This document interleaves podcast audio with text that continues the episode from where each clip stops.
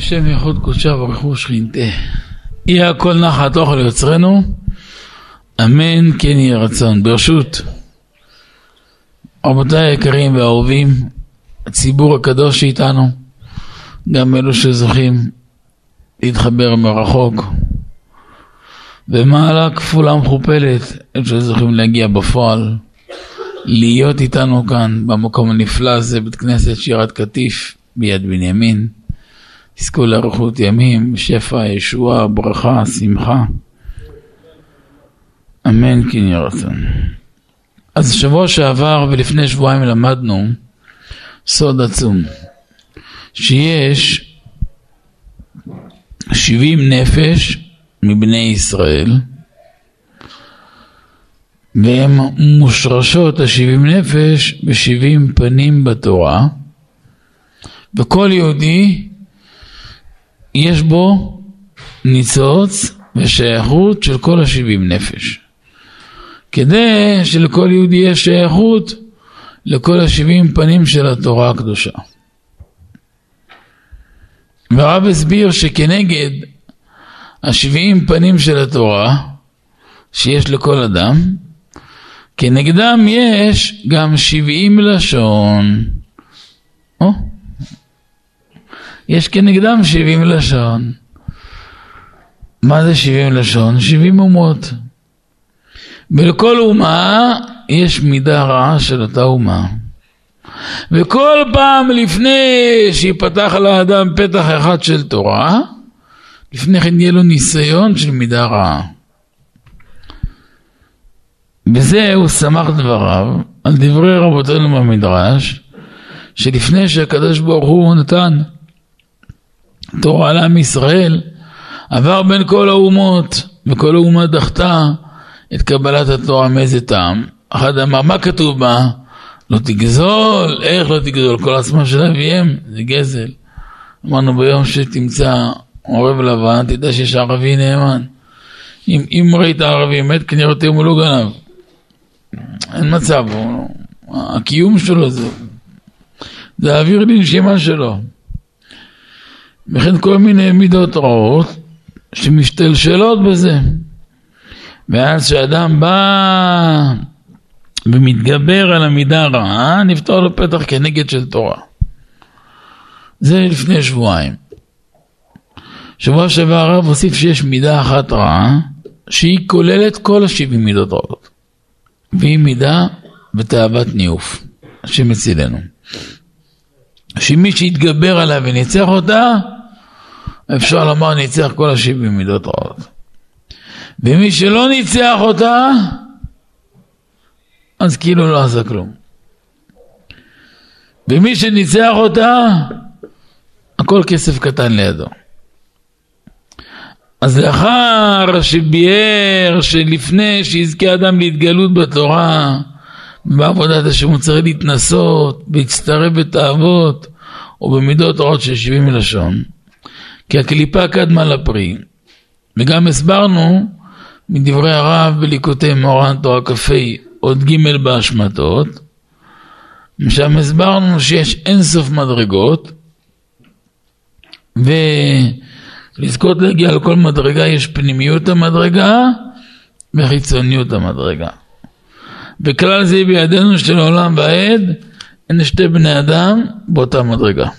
לא קיים. אלא כל אחד עומד במדרגה משלו. ואז הרב הסביר שרק על ידי שאדם משבר את היצר הרע, אז יכול להיכנס לתוך המדרגה. ביתר עומק נתבהר שבוע שעבר, שלכל מדרגה יש פנימיות המדרגה וחיצוניות המדרגה, לעולם החיצוניות המדרגה יצר הרע של אותה מדרגה.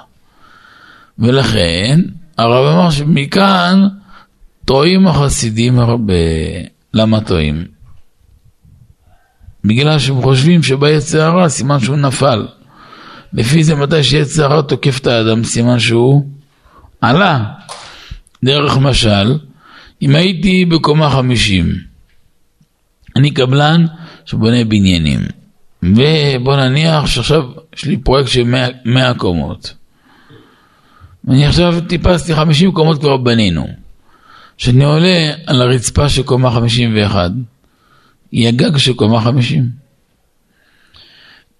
וצריך לעשות כל העבודה מחדש, אינסטלציה מחדש, וחשמל מחדש, ומים מחדש, ושליכט מחדש, וצבע, וסניטריה מחדש. כי כל קומה עושים הכל מחדש. וזו קומה אחרת. וככה הרב הסביר, שבשביל לזכות להיכנס לפנימיות המדרגה והקומה, צריך לשבור את היצר הרע של אותה מדרגה. כשאדם שובר את היצרים הרעים של אותה מדרגות, ככה הוא זוכה לעלות ולהתעלות. על אותה בחינה, קליפה קדמה לפרי, הרי בעץ, קודם כל יש קליפה. אחרי שנרקמת הקליפה של התפוז, אחר כך בתוכו גם ירקם הפרי של התפוז. מבחינת הדרך, תמיד הקליפה קודמת לפרי.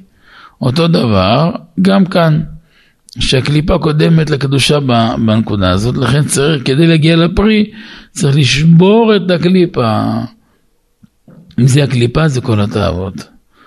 וכדי לזכות להוליד את התורה, היינו שתתגלה התורה הקדושה בתוכנו, צריך לצעוק להשם שבעים קולות כמו יולדת. שיולדת, היא לא מגיעה ללידה, לשלב של לידה, עד שהיא לא זועקת בחבלה שבעים קולות, שבעים זעקות. זה לא חייב זעקה בפה, אם זעקת הלב היא יותר חזקה מזעקת הפה. לא צריך לצרוח כמו משוגעים, אבל הזעקה היא זעקת הלב, וזו הזעקה האמיתית. וגם הרב ביאר שכללות כל התאוות של שבעים לשון הוא תאוות ניאוף, וכשאדם זוכה לשפר אותה, אז קל לו לשבר את כל התאוות. ותאווה זו של הניאוף תלויה בקדושת העיניים. לכן אמרו במדר... במדרש ובמדבר הבא, פרשה י' אות ו', מה ראה הקדוש ברוך הוא לשאול מעם ישראל את הלב והעיניים שיהיו אחריו, לפי שהעבירה תלויה בהם. למה? שהעיניים רואות את הפרוצה והלב מערער אחריה. וכן גם אמרו בגמרא ירושלמי ברכות פרק א' הלכה ה' ליבה ועינת רין סרסורין דחתיינון. הלב והעיניים זה שתי כלים לעבירה. אמר הקדוש ברוך הוא, השתבח שמו לעד, אי אהבת לי ליבה ועינך, אנא ידעת דעדי אם תיתן לי את הלב והעיניים שלך, כלומר תקדש העיניים ותשמור על טהרת הלב מכל מחשבה רעה, מחשבה זרה, אני יודע שאתה שלי. כי עיקר המידה של האדם למעלה, כמה עיניים קדושות, כמה לב טהור. לכן כתב אדוננו הרמב"ם, סימן יפה לאדם שאין שעתו פנויה. או בסוף הילוכת איסורי ביאה אולי כ"ב בסוף. אין מחשבת האריות שולט אלא בלב הפנוי מן החוכמה. לכן צריך שהלב שלנו יהיה לב טהור, אסור שיהיה לאדם רגע אחד פנוי. בפרט היום וביותר בעידן הטכנולוגיה שהכל זמין, צריך להיזהר באלף אלפי אלפים של עזרות. וכאן עיקר העבודה של יהודי בעולם זה קדושת העיניים. ואז סיימנו את השיעור שבוע שעבר בדברי הגמרא יומא ע"ד, שההסתכלות על עריות ועל דברים לא צנועים יותר חמור מגופן של עריות. כמה שגופו של מעשה הוא קשה מאוד, השם מצילנו, וחוצץ בין אדם לשכינה ועושה דברים נוראים ביותר, השם ישמור. ההסתכלות במקומות לא צנועים זה פוגם פי אלף יותר. לא להקטין בחומרת המעשה, להעצים בחומרת הראייה. מצד שני זה גם כפול. לכן גם אישה אסור לה חד ושלום לבלוט, או לגרום למשוך תשומת לב. וזה גם דבר דק, יכולה בבוקר להתארגן עם עצמה לפני שיוצאת לעבודה. מה, מה היא חושבת? היא חושבת לקדש עם שמיים, יש בזה משהו, קצת. אבל אם לבלוט ולמצוא חן בעיני פלוני או אלמוני, יש לכאן עוון גדול מאוד מאוד. והמחשבה יוצרת מציאות גם להרע, גם להיטיב. צריך כאן הרבה הרבה תשובה וכפרה.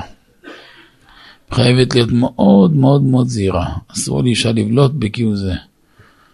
אם טיפה בושם בולט החוצה זה לא טוב. אם מעורר תשומת לב מיותר זה מסוכן מאוד.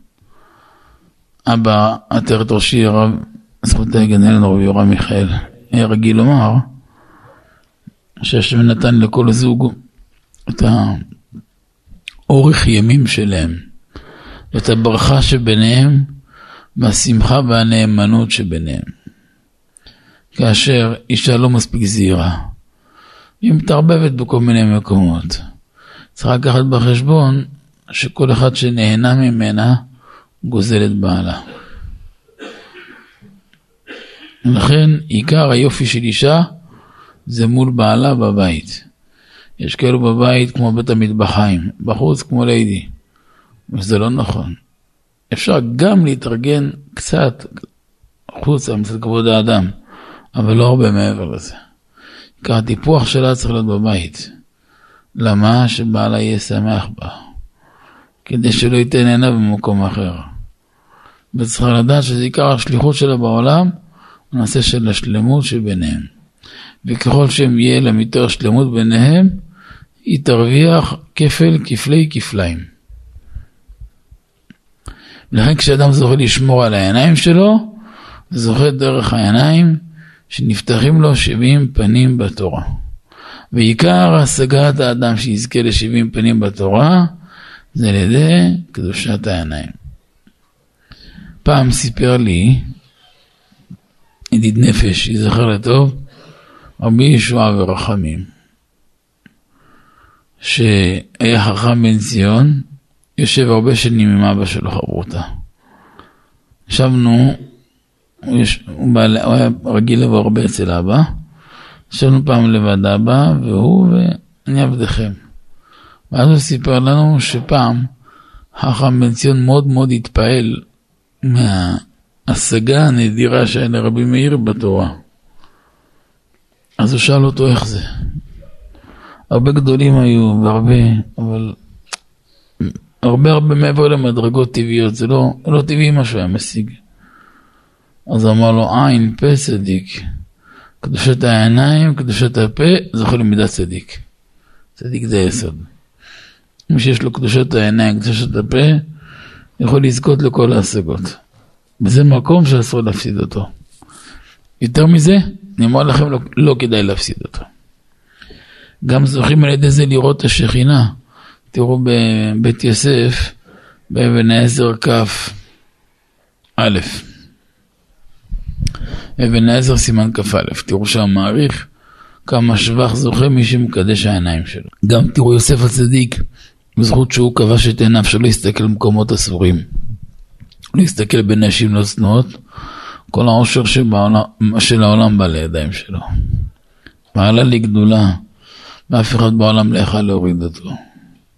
וזה עיקר העבודה של יהודי, בפרט בדור שלנו, לקדש העיניים. ובזה אסור להקל ראש, ולא כדאי לאדם בשום אופן. ומי שמקדש העיניים שלו זוכה לקרבת השם.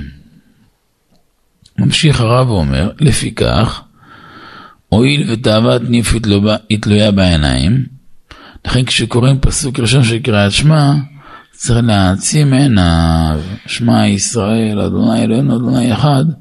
למה? כדי לבטל את עצמו לגמרי באינסוף ברוך הוא, כמו שמובא בכתבי אריזל, הביא גם ככה במרן בשולחן ערוך, גם בשערי תשובה, בסימן ס"א, סעיף קטן ג' ועוד הרבה. אה, גם בפרי עץ חיים הביא רבנו ארי, שצריך לסתום את עיניו בידו הימנית. בסוד מה שאמרו בזוהר בסבא דמשפטים, דף צדיקי, בסוד אולמתא שפירתא זה השכינה, מבחינת רחל דלת לעינין. גם כך כתב מרן שולחן ערוך, סימן ס"א סעיף ה' נוהגים ליתן ידיהם על פניהם בקריאת פסוק ראשון. למה? כדי שלא יסתכל בדבר אחר שמונעו מלכוון. תראו איזה חזק זה. למה? אז כאן יש עניין גם של מסירות נפש, אז קודם כל שלא להסיח דעת. אחר כך גם נראה מיד עניין של מסירות נפש. וזה גם תיקון לתאוות ניאוף. איזה יופי. בבחינת מה שאמרו בזוהר, עולים את השפירתא דלת לעינין. וכשיוצא מעיניו ומכסה אותם ביד, נחשב כאילו אין לו עיניים. טעם הדבר, הכוונה שלתקן העניין ההוא. כי תיקון של הרהורי זנות שבא לאדם, שיאמר שמה, שמע ישראל, אדוני אלוהינו אדוני אחד, וברוך שם כבוד מלכותו לעולם ועד, בדבקות גדול. אמ, וזה טוב שאדם ירגיל כל הזמן, לשים לב, להילחם בזה, שאף פעם, אף פעם, אף פעם לא ייכנס שום טעות ושום דבר בינו לבין הקדוש ברוך הוא. בעיקר החציצה שיש לאדם עם הקדוש ברוך הוא זה ידי פגם העיניים. אבל כשאדם זוכה לקדושת העיניים, הוא זוכה על ידי קדושת העיניים להשגה גדולה בתורה. שהקדוש ברוך הוא מאיר את העיניים שלו והלב שלו. גם כשאדם יודע לקדש העיניים שלו, הוא זוכר שהבנים שלו נחקקים בעולמה של תורה. מצד שני שההורים מסתכלים במקומות לא טובים, הם אוטומט תולשים את הילדים מהמקום שלהם בתורה. מאבדים את הקשר. השכינה הקדושה מתעלמת ומסתתרת בתוך כל תנועה ותנועה. כי אין בלעדיו יתברך כלל. נשארת ביופייה לגבי הצדיקים שיודעים אשר שום מסך ומבדיל בינם לבין הקדוש ברוך הוא, לבין השם יתברך. הואיל והם מקדשים את העיניים שלהם מאוד, והמחשבות שלהם מאוד מאוד קדושות, לכן היא נגלית אליהם. תראו מה שכתבנו בחלב הארץ, חלק שביעי, פרק י"ב, ענף ג' וענף ד'. כמה עובדות, איזה גילוי שכינה זכו הצדיקים. למה? כשאדם מקדש עצמו מלמטה, עוזרין אותו, מקדשין אותו מלמעלה מאוד מאוד. מאוד. וזה מפתח שלא כדאי אף פעם לאבד אותו. ואין מסך מבדיל בינם לבין הקדוש ברוך הוא, לכן צריך איזו ישועה, טרם יקראו ואני אענה, עוד הם מדברים ואני אשמע. אבל כשאדם מקל ראש בעניינים האלו, ואדם מזלזל בקדושת העיניים, גולש במקומות לא טובים, נכנס לכל מיני פרסומות מיותרים, נכנס למקומות שלא צריך להיות שם, אז הוא מאבד את הקשר עם השם. והשכינה מסתירה את פניה ממנו. אין שכר יותר גדול מלזכות לראות השכינה, ואין עונש יותר קשה בעולם משהיא מסתירה את פניה ממנו, חס ושלום. המשאלה הכי גדולה שתמצאו בזוהר בהידרה, שנזכה למחמס ורנפוי דעתיק יומין. יותר גבוה מזה אין, לא מצאנו. זו הנקודה הכי גבוהה שיכולה להיות. ומי שמקדש העיניים זוכה, מי שלא מקדש, איך יזכה, במה יזכה? במה יסתכל? בחמת מלא צוהר, פיה מלא דם, על מה? מה יש להסתכל בכלל? חתיכה של גועל נפש לעשות אותו צורה? איך זה מגיע בכלל? מה שאין כן לגבי הרשעים, הוא מתעלה ומסתתר בשביל הבחירה בישראל. שהם חושבים שיש מציאות בלעדיו יתברך. לכן השכינה נקראת עולה מיתה שפירתא, שלא כל אחד יכול להשיגה. כי יתברך מסתתר בכל פרט מפרטי הבריאה, אפילו במחשבות זרות, בהרהורים רעים. צדיקים מעיינים ומגלים מתוך ההסתרה שבתוך ההסתרה את אלוהותו יתברך. הם רואים את הניצוץ האלוקי תמיד מולם. הם לא מתעסקים עם שום דבר זולת זה. כי עיקר האדם זה קדושת העיניים שלו, ולפי קדושת העיניים יהיה טהרת הלב, קדושת העיניים וטהרת הלב ביחד, יהיה כל שלמות של האדם. ואז יכול לנצח את התאווה הנוראה של ניאוף. אין יצר הרע מחשבת אריות, אלא במה? אין יצר, הגמר סנהדרין נעשה, מ"ה, אין יצר הרע שולט, אלא מה שהן עברות. אבל אם לא רואה, לא פוגם. איזה יופי. מה שאין כן הרשעים נשארים בחוץ לגמרי, נדמה להם כי יש כאן טבע. מקרה, מזל, תאווה, כבוד, ישות, זוהמה וכולי. לכן בשעה שאדם מייחד ייחודו יתברך ואומר שמע ישראל, אדוני אלוהינו, אדוני אחד. בו ברגע הוא מבטל את עצמו אליו יתברך. גם הוא מוסר עצמו לארבע מיתות בית דין על קידוש שם שמיים. לסקילה, לשרפה, להרג ולחנק, לאמור. אם חטא והתחייב לסקילה, הנה כאילו נסקל לפניו יתברך. מחשבה טובה, הקדוש ברוך הוא מצרפה למעשה. ואם חטא לפניו והתחייב לשרפה, הרי הוא כאילו נשרף לפניו יתברך. מחשבה טובה, הקדוש ברוך הוא למעשה. ואם מתחייב חנק, הרי חנק. וכאן אדם מנתק את עצמו מכל רבב של חטא ועוון. כל מה שיכול להיות חציצה בינו לבין השכינה הקדושה, וזה התיקון על הכל. כי התיקון של הרהורי זנות שבא לאדם, שיאמר שמע ישראל, ברוך שם כבוד מלכות העולם ועד. שמע ישראל נקרא בקבלה ייחודה הילה, ייחוד עליון. ברוך שם נקרא ייחוד תתא, ייחוד תחתון. היינו גילוי אמיתת מציאותו ידבח, ועל ידי זה מתבטלת קליפת אהבת ניאוב ויראו זנות שמתגברים ומתפשטים על האדם ומטמטמים את מוחו ומחשבתו ועוקרים אותו ממנו יתברך. בזה אבן נגף של כל הדור שלנו. רוב הדור סובל בגלל טמטום הלב, מה זה טמטום? סתימה הלב נסתם כמו בטון, כמו כאילו מורחו עליו איזה אפוקסי. למה? כי המחשבה שלו טרודה בזבל. מצד שני, אנשים קדושים עסוקים תמיד תמיד בדברים טובים ומהירים, אין להם זמן להתעסק עם הזבל. תסתכלו מה קורה עם האדם בשתי שניות שיש לו פנאי, והוא נכנס למקום לא טוב. נכנס לבית הבורסיקי מסריח. עכשיו איפה זה הולך? הואיל ואדם נכנס למקום האפלה, מאפיל בתוכו. ברגע שהוא חי במקום אפלה, הוא נכנס לתסכול עצמי. הוא לא מכיל את עצמו, אז הוא נהיה קצר רוח עם כל הסביבה. אז השלב הבא הוא מתחיל לריב עם אשתו, אחר כך עם הילדים שלו, אחר כך עם העסק שלו. אחר כך הוא מתחיל משתבש, מתחיל בעצמו להחריב את כל העסק שלו. במקום שישמור את העסק של את הבייבי שלו, הוא מחריב כל חלק. וכמובן שהוא לא אשם, על מי השם? כל זה עין הרע. וככה המנגינה עובדת.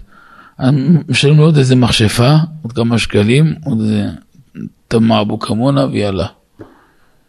וככה, מה, באמת ככה? אולי העין הרע שלך, שאתה עצמך לא שומר קדושת העיניים, ולא מחשבות קדושות, ולא עסוק בדברים מועילים, בישועו של העולם, ובחורבנו של העולם. שתבינו, בנשק הזה מחריב סמ"ם את כל הדור שלנו. והוא לא דילג על אף אחד. לא חרדים, ולא מזרחיסטים, ולא חילונים. הוא לא פסח על אף אחד. ואין אפוטרופוס לאריות. ואין ערובה לאף אחד. וצריך למסור נפש בקדושה הזאת. ובזה הכל תלוי. ושאדם טרוד, המחשבה שלו בזבל הזה, זה נקרא מחשבות שעוקרות אותו ממנו יתברך. איפה זה בא לידי ביטוי? מחר הוא מתפעל על הפרנסה, ולא זמין. הוא מבקש רפואה, ולא זמין. הוא מבקש ישועה לאחד הבנים שלו, וזה לא זמין, אין מענה. אין מענה, אין כלום. למה אין מענה? אי אפשר, מה אתה רוצה? אחד לקח קאטר וחתך איזה שמונה, תשע, עשר כבלים של חשמל. מה אתה מצפה שיקרה? יהיה זרם, איך יהיה זרם? הרי חתכת את כל הקטר, את כל הכבלים. אז מאיפה יעבור הזרם? אתה רוצה שיעבור זרם? שיהיה חוטים שלמים? אם תחבר החוטים, יהיה זרם. אם החוטים חתוכים וקרועים, מאיפה יבוא הזרם? קדושת האדם זה החשמל שלו. ידוע בקבלה שחשמל זה נקרא מלבוש של הנשמה. יש מלבוש של הנשמה, שהוא חוצץ, עוטף אותה מכל צדדיה, וחוצץ בינה לבין הקליפות. דרך משל, אם נגיד, נגיד זה, לצורך העניין מחילה להבדיל, נקרא לזה נשמה, מחילה מחילה לדוגמה. אז היא עטופה בעטיפה מכל הצדדים, נקרא מלבוש, קוראים לו חשמל. מחוץ לחשמל יש קליפה שנקראת נוגה. מחוץ לנוגה יש ענן גדול, עוד אחת רוח סערה, עוד אחת אש מתלקחת. אז ענן גדול, רוח סערה ואש מתלקחת זה שלוש קליפות שאומות העולם, הגויים יונקים את כוחם מהם, מה, מהשלוש האלו. ושם השורש של תאוות ניאוף, תאוות כספים, ממון, ותאוות אה, אה, אכילה. שלוש תאוות של שבעים אומות, והניאוף קשה משלושתם. והפנימי שבין השלוש קליפות הטמעות לבין המלבוש נקרא נוגה. משלוש קליפות הטמעות נמשכת נפש הבהמית של הגוי, של הגויים, של אומות העולם. לכן כתוב בזוהר הקדוש שאין בהם טוב כלל. שבעים אומות, הגויים, רק רע גמור. אף פעם גוי לא עושה טובה לשם שמיים. כל טובה שהוא יעשה, כי יש לו אינטרס או כבוד, או שהוא בונה על פרנסה לעתיד, הוא יודע שאתה לפני גדילה וצמיחה, ואם הוא יהיה נאמן לך, אז הוא גם ירוויח. יהיה בתוך איזו עסקה גדולה, בתוך איזה עניין, אבל לעולם יש לו אינטרס. הוא לא יודע לעשות לשם שמיים, אין, אין, לו, אין לו בלקסיקון את המושג הזה לשם שמיים. זה לא קיים אצלו. ומאידך אצל יהודי בא מקליפת נוגה. נוגה יש בה טוב ויש בה רע. יש בה הרבה רע, בוא נגיד 80-90 אחוז רע, אבל יש את ה-10-15 אחוז טוב. אבל מה שטוב הוא טוב.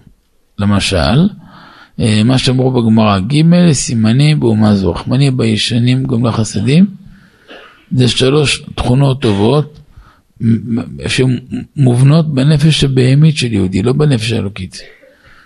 זה ממש בתוך הנפש הבהמית של יהודי נמצא. תראו בתניא סוף פרק א', הוא הביא את זה. על פי רבנו בעץ חיים שער נון.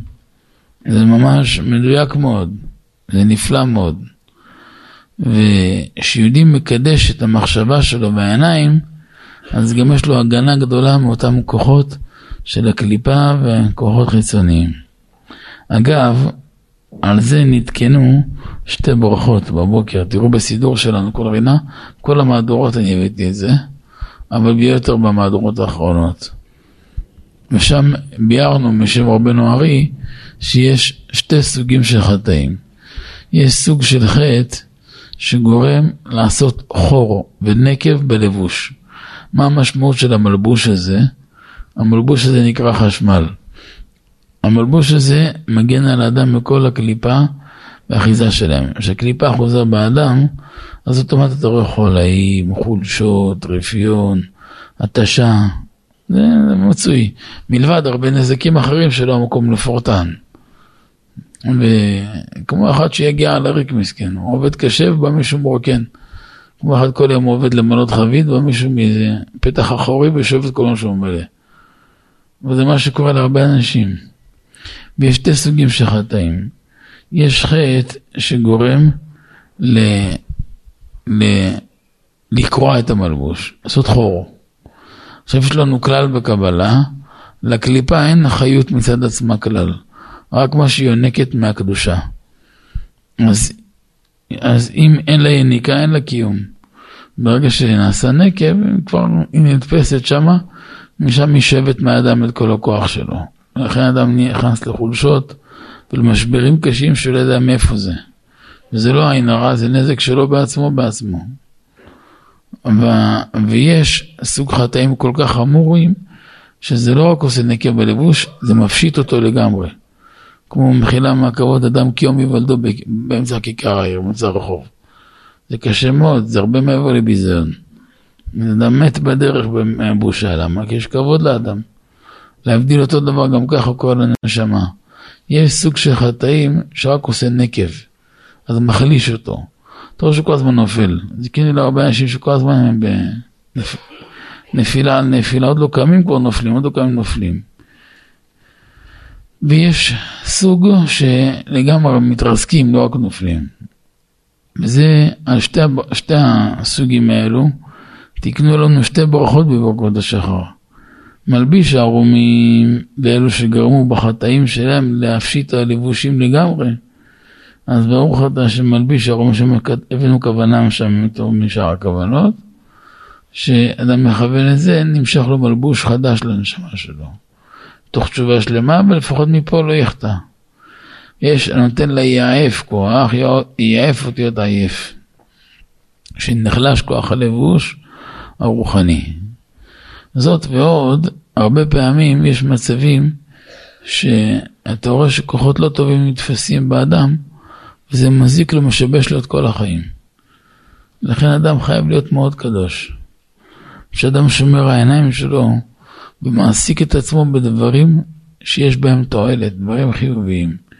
אם זה בחדוות היצירה, עשייה לשם שמיים, הוא זוכה ללמוד תורה, להתפלל, לנצל את הזמן, להיות עסוק תמיד בקודש, לא להתעסק עם שטויות. אז על ידי זה יכול לתקן הנפש שלו לאורך ולרוחב. עכשיו הרב מתחיל לפרק מאיפה באה התאווה הזאת. כי תאוות ניאוף היא באה מעכירת הדמים. עכירת הדמים מתחיל באכילה לא בקדושה. האכילה יש בה שליחות גדולה. תדעו לכם כמה שהעבודה של צומות וסיגופים מזכחים, העבודה של אכילה בקדושה אולי פי מאה, אולי פי אלף יותר מטהר, מקדש ומזכך ומתקן. וצריך לדעת, להיות זהיר בזה מאוד. בפרט שאדם זוכה לברך ברכות העניינים בכוונה, תחילה וסוף, והוא נזהר בכוונת תורה בזמן האכילה, מחשבות קדושות, והוא עושה פעולה גדולה מאוד. בכתבי הקודש מובא שאדם מכוון לעשות גבילות חסד עם אותן נשמות שמגולגלות במאכל. זה לא מובן מאליו. תארו לעצמכם, כתוב בזוהר של פרשה שעברה, יש נשמות שבאו מזיווג של שבת אחר חצות. אז הם נשמות של צדיקים ומאורי הדור. אבל רוב העולם שבא מיום חול, בפרט בשעות הראשונות של הלילה. אז זה בדרך כלל כאלו שהם בעלי נפילות, נגיד בעדינות. עכשיו איפה הבעיה שמה? שש שנים יעבוד. כאלו מתגלגלים עד שש פעמים כאדם. אז יכול להתגלגל כאן עוד פעם ועוד פעם. כל פעם זה לידה מחדש, לעבור את כל המהלך של הריון, ולידה, וינקותה, וצמיחה, וגדילה, וחתונה, ולהעמיד בית ופרנסה, וגלגל של חיים 70-80 שנה, עד שש פעמים. ואם לא תיקן את עצמו בשש פעמים, לא ישלים הנפש, הרוח והנשמה על כל חלקים, אז הוא חוזר לכאן עוד פעם, הפעם יורד קומה. מקומה של מדבר, של אדם, יורד לקומה של חי. בהתחלה יעשו אותו בתור דג. דג זה מין טהור, ואספתן מתירתן, והוא לא צריך שחיטה, הוא גם גדל במקום סתר, וכולי. וגם גם שם הוא לא תיקן את עצמו בערכים שלו, אז חוזר כאן פעם שמינית, אבל פעם בתור עוף. עוף צריך שחיטה רוב סימן אחד, פחות צער. קצת יותר מדג ופחות מבהמה. אם לא תיקן את עצמו, יורד עוד קומה. חוזר בגלגול של בהמה דקה, כבש. לא תיקן את עצמו, חוזר עוד פעם בהמה גסה או שתיים. אבל הרבה יותר משוקע. לא תיקן את עצמו, בא במין הלא טוב, בא באיזה חתול, באיזה כלב. עכשיו תארו לעצמכם, הוא יודע שהוא היה אדם. מהאדם נסתר לדעת מי הגלגול שלו. אתה לא יודע מי היית פעם קודמת ומתי היית ומה היה טבעך וכולי. הבעל חי יודע מי הוא היה, והוא יודע איפה הוא היה, והוא גם יודע מה הוא חטא, ועל מה הוא משלם, ומתי הוא יוכל לגמור את התיקון שלו. זה קשה מאוד. לך עכשיו רק חצי שעה על ארבע, בוא נראה מה אתה תרגיש. ומה עושה בעל חיים? אני אראה לך, זה מובן מאליו? מה פתאום? הוא סובל מזה איסורים קשים מאוד. אתה רואה אותו הולך בדרך, פתאום יושב על איזה פח אשפה, מה נראה לך? זה אדם כמוך שנפל שמונה פעמים נוספות ולא תיקן את עצמו, והוא חוזר שם, מה נראה לך? ואם גם שם הוא לא תיקן את עצמו, אז יורד עוד קומה, עוד מדור, יורד לצומח, פתאום הוא עלה של עץ, פתאום איזה דשא, באה מכסחת, קוצר אותו, פתאום בתור איזה נענה, בתור איזה עשב, בתור איזה פרי. גם לא, יורד עוד קומה לדומם, מתגלגל באיזה כביש, מעל ספץ. סוללים אותו, שורפים אותו, דורכים עליו. נראה לך לא מרגיש? הוא כמה הוא מרגיש, הוא מבין שזה התיקון שלו. עד יום שיגרדו את הכביש, נגמר התיקון שלו. מי שמבין, כל הבריאה מדברת. לבלתי יידח ממנו נידח. לכן אסור להתלונן על שום דבר. פעם העסק צוהל, פעם תקוע, תחייך, תגיד, השתבח שמו, הכל טוב. הכל טוב, תחייך, תגיד תודה השם שהוא ממרק לך את החטאים בסוכריות. הוא מנקה אותך בכלום, השתבח שמו לעד. כשאדם ניגש לאכול בקדושה ומברך ברכות העניינים בכוונה, ולא מדבר דברים לא טובים באוכל, הוא עושה חסד של אמת עם אותן נשמות שמגולגלות במאכל. גם לפעמים מבואר בספרי קבלה, שלפעמים דווקא אבותיו של האדם, או ניצוצי נשמתו, חלקים ששייכים לנרן שלו, מתגלגלים במאכל דווקא בשולחן שלו. אין בדומם, בצומח ובמדבר. וזה קשור אליו ממש. ומכוח שהוא נזהר לאכול בקדושה, בלי דברים ששטויות בדרך, כובד ראש בדרך ארץ, אז הוא זוכה להשגה גדולה. לכן לא כדאי לאדם אף פעם ליפול במקומות האלו. אבל תראו איפה הבלגן של העולם מתחיל, בחוסר יישוב הדעת. המוח מנותק מהמצב. יש לנו שלוש כלים להתגלות הנפש, מחשבה, דיבור ומעשה. מי שעקב אתמול בשיעור שלי ברדיו, בין תשע לעשר בכל ברמה, הסברתי את זה. מחשבה, דיבור ומעשה. מחשבה, דיבור ומעשה זה שלושת לבושי הנפש שבהם הנפש מתגלה. היא באה לידי ביטוי, היא באה לידי גילוי. כשאדם שומר המחשבה ומחבר המחשבה עם הדיבור והמעשה, הוא יוצר חיים בכל מציאות. אבל כשהמחשבה מנותקת מהדיבור והדיבור מהמעשה, אז הוא לא יכול להצליח. הוא לא יכול להצליח. וזה שורש הנפילה של רוב העולם. לכן רוב העולם מתוסכל עם עצמו, מתוסבך עם עצמו, ממילא שלום בית, ממילא עם הילדים, ממילא עם העסקים, ממילא, ממילא, ממילא. זה, זה מובן מאליו. מובן מאליו שעצמי קרוע, אז אתה מבין לבד שהאוטו לא ייסע. גם 100 מטר הוא יהיה חייב לעמוד בצד. יש דברים שלא צריך להיות גאון גדול בשביל להבין אותם. כדי לקיים את העולם חייב תנאי של זיכוך וטהרה. כי תאוות ניאוף באה מעכירת הדמים. מה זה עכירת הדמים? אז אמרנו שזה מתחיל, זה מתחיל בנקודה של חוסר זהירות בקדושת המאכלות. גם בתורה ע"ב הביא רבי נחמן, אני אצטט מלשונו איזה שורה, כי יש כמה בחינות ביצר רע. יש בני אדם נמוכים מגושמים, שהיצר הרע שלהם גם כן יצר הנמוך ומגושם. והרוב, היצר הרע שלהם, הם הדמים בעצמם. היינו אדם שבחלל השמאלי שהוא בתוקפו. ועיקר הבלבולים שלהם מאחירת ומבלבול הדמים. תעשו, שימו, שימו לב ותנו דעתכם. כשאדם נמשך אחרי תאוות אכילה, אני מדבר רק על אוכל כשר, אני לא מדבר על לא כשר. כשר בהשגחת המשיח אפילו, לא... שיהיה איזה בד"ץ שתרצה. שנמשך אחרי תאווה, לכאורה בסדר, מה, מה הבעיה? הכל בסדר. אבל תראה שהמוח נסתם, הלב נסתם. לך אדם, בא, בא לכולל ללמוד תורה. בא לפני כן ישב על איזה שולחן, התנ... לא קשור עכשיו. אה, בא לשולחן, התנפל על משהו, הכל בסדר. אבל, שים לב, אחר כך נסתם לו. אתה רוצה להיפתח לך הדלתות, שערי תורה, חייב להיות קדוש. אכילה בקדושה, ברכות העניינים בכוונה, הפעולות הפשוטות האלו מזכחות את הנפש. מרן החידה עליו השלום, היה תלמיד של אור החיים הקדוש לפני 270 שנה, והוא כתב, בבואך הביתה בצהריים, לארוחת צהריים, תזכור שאתה עובר במעבר המסוכן.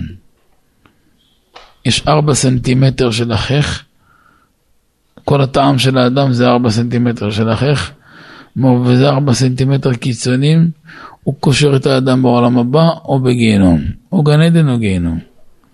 זה ארבע סנטימטר. כשאדם זוכה לקדש את המאכלות, לאוטומט הדם שלו נהיה דם זך. כשהדם של האדם מזדכך, מחשבות זרות כבר לא מבלבלות אותו. הדחף, הלהט הזה של החומריות, הדחף, הלהט, הבהלה הזאת לכסף, לאוכל, לתאוות, לנשים, מתקרר, יורד 200 מעלות.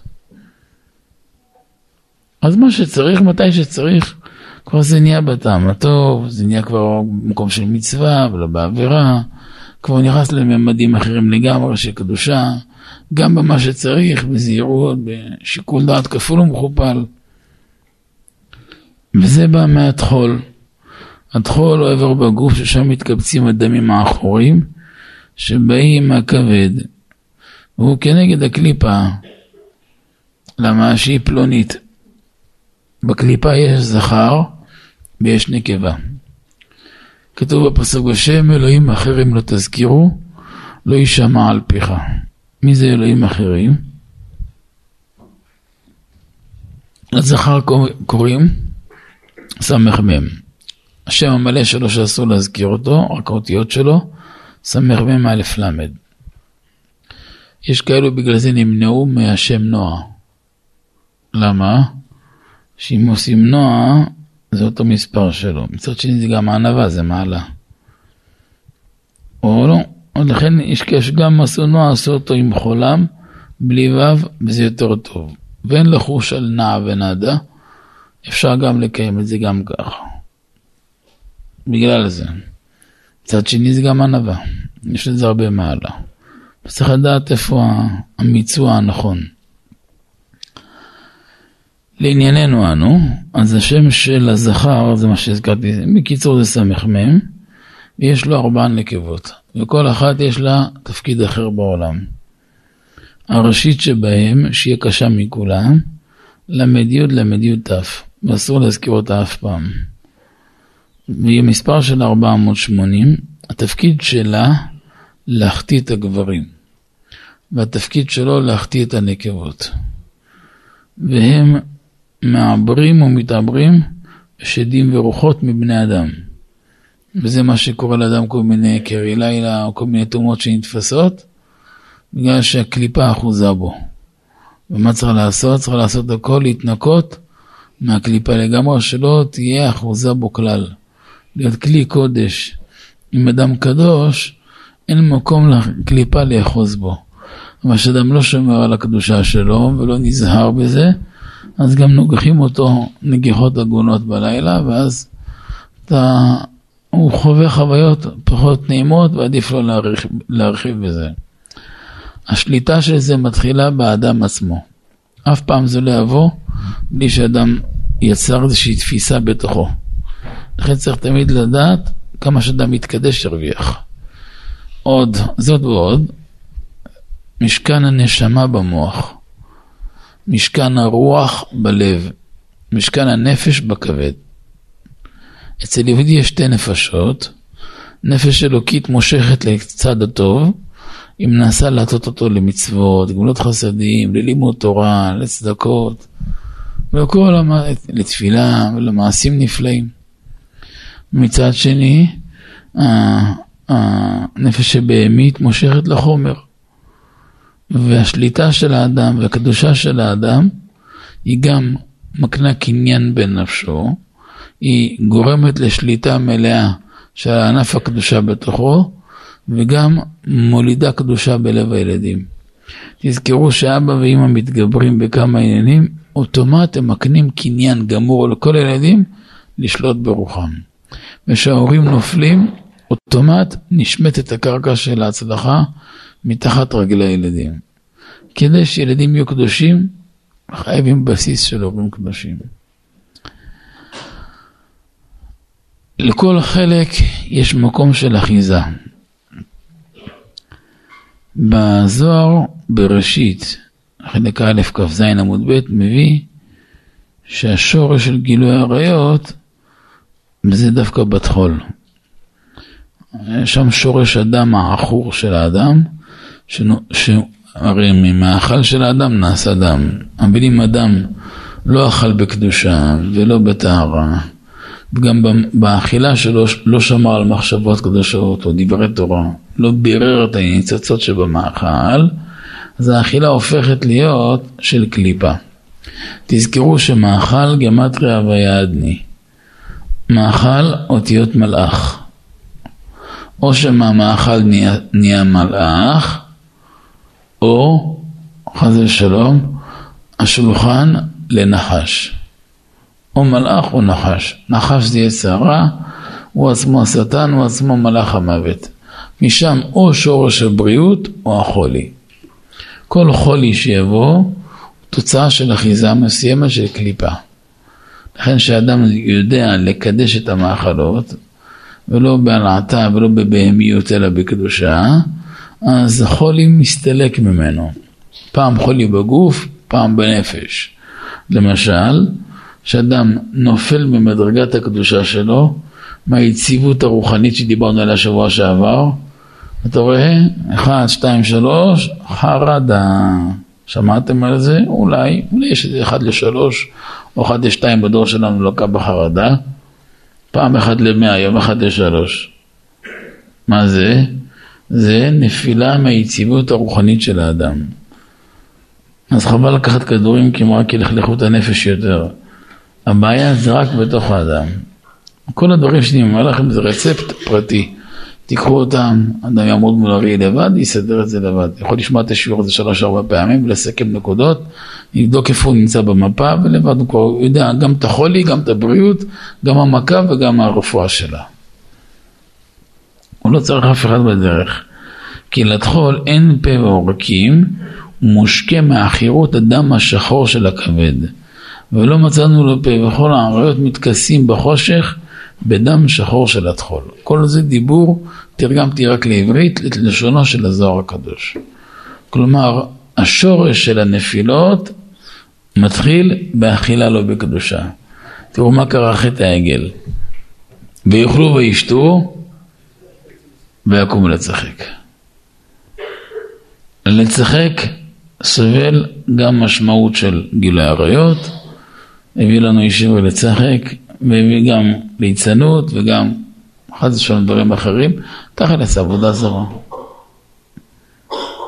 לכן כשאדם יודע לקדש את המאכל, אשרו ואשר כה. אז זה אומר רבא הקדוש רבי יורם מיכאל, זכות להגן עלינו, אין קידוש אלא במקום סעודה. אתה רוצה קדושה? במקום סעודה. לכן בן תורה לא אוכל בכל מקום. אז יכול להיות רעב, אז מה לא קרה כלום. אפשר לא לאכול שבוע ולא יקרה כלום. זה לא, זה לא מלחיץ. היה חכם אחד לפני 800 שנה, רבי יוסף דילרנה, שהוא מעל 200 יום לא אכל ולא שתה כלום. והתקיים רק מכוח הריח. זה לא, לא נורא. אחרי תקופת השובבים דווקא טוב לעשות צמוד, זה בסדר גמור, לא. לא יקרה כלום, אני אומר לכם, לא יקרה לכם כלום, אפילו שלושה ימים שצום לא יקרה כלום. אם יש מצב לאכול אוכל לא כשר, או להיקשר למשהו, אז לא קרה כלום, אז לא אכל, לא, לא, לא קרה שום דבר.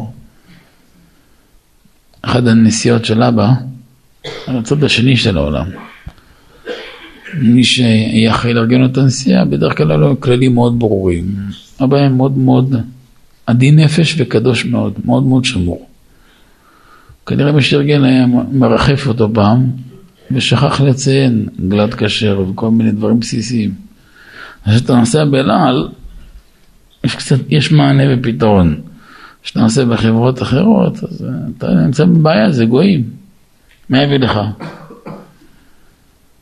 אז כל מה שניסו להציע לאבא, הוא ראה בו בעיה. אולי היה מחמיר ולא מכיר, יודע קו האמצע, יודע בדיוק מה. יצא שהמון המון המון זמן שלא לא הכניס כלום לפה. אז נלחצו בשבילו, אמרו לא, הכל בסדר. אני יכול לצום שבוע, העיקר לא לפגום פעם אחת במאכל אסור. רק כשהוא הגיע ליעד שלו, בצד השני של העולם, עולה למקום ודאי שיכול לאכול, לא אכל משהו. לא קרה כלום. ואם זה הניסיון, זה הניסיון, צריך לעמוד בו. אין איזה מצווה כל מסעדה לבדוק אותה ולבקר בה ולא... לפעמים אין ברירה, אז גם על הדרך. אבל זה לא איזה פולחן שצריך להיות שם. אפשר גם לפעמים, גם זה זהירות רבה. ומשמה הקליפה מתחילה להיתפס באדם. ומשם מתחילה להשתרש. לכן תמיד אחרי אכילה לא בקדושה, יבוא תאוות ניאוף. ואז הערבוב נהיה פי מאה יותר קשה. כי היא כבר מושרשת באדם, או שיצא יחסית בזול, שזה יותר קשה, יצא עם טומאת קרי. אבל חייב לקבל נגיחה. הערבוב שהמחשבות שלו כמו איזה בירה. מאפיין של אדם קדוש, כמו יין, כתוב בזוהר הקדוש, יין שוקט אל שמריו כחמרד יתי ודור די. המוח של בן תורה צריך להיות מאוד מאוד מזוכח, ולכן חייב את הנושא הזה. וזה המעלה של אישה שמבשלת בבית. היא לא מבשלת בשביל ההדגמות למדיה. יהיה מאוד איזה מחלה וזה טירוף הדעת ושיבוש, כל מה שמכינה מעלה בסטטוס. אם ידעו אנשים כמה עין הרע עושה הסטטוס הזה וכמה עוקר אותם בחצי ימיהם ומוריד אותם מנכסיהם, עוקרים אותו מהבית שלהם. קחו את המילים שלי ותמסגרו אותם.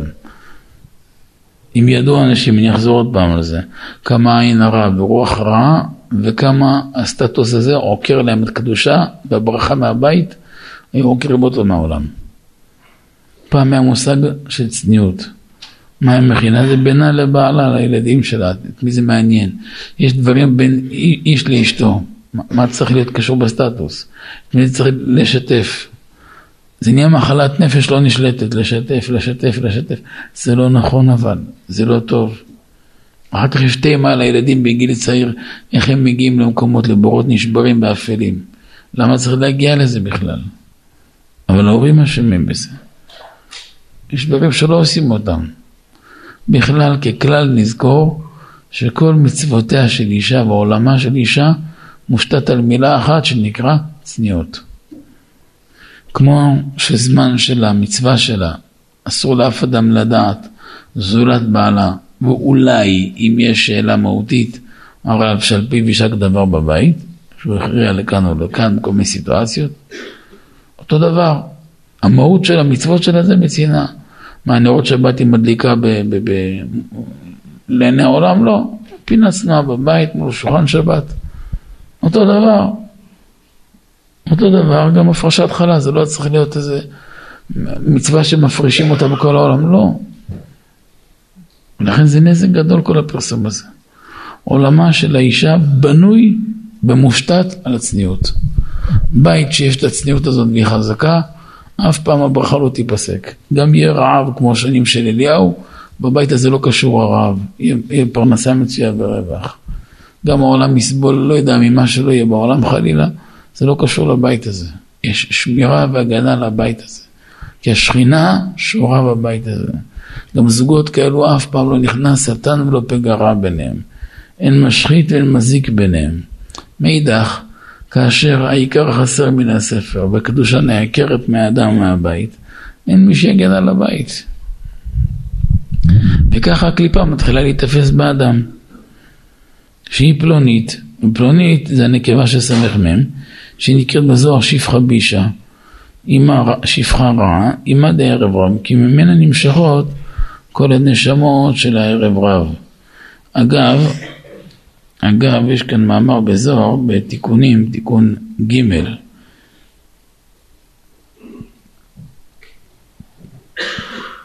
גם בהשמטות, בתיקוני הזוהר בדף קמ, אמ, אומר הזוהר הקדוש, תחול דה פלונית, אימא דערב רב, שחוקה כסיל, מן כסיל, אל אחר, זה, זה הזכר, סמך מ'. בכל יש כאן זכר ונקבה כי הזכר מחטיא את הנקבות, הוא מוליד מהם שדות.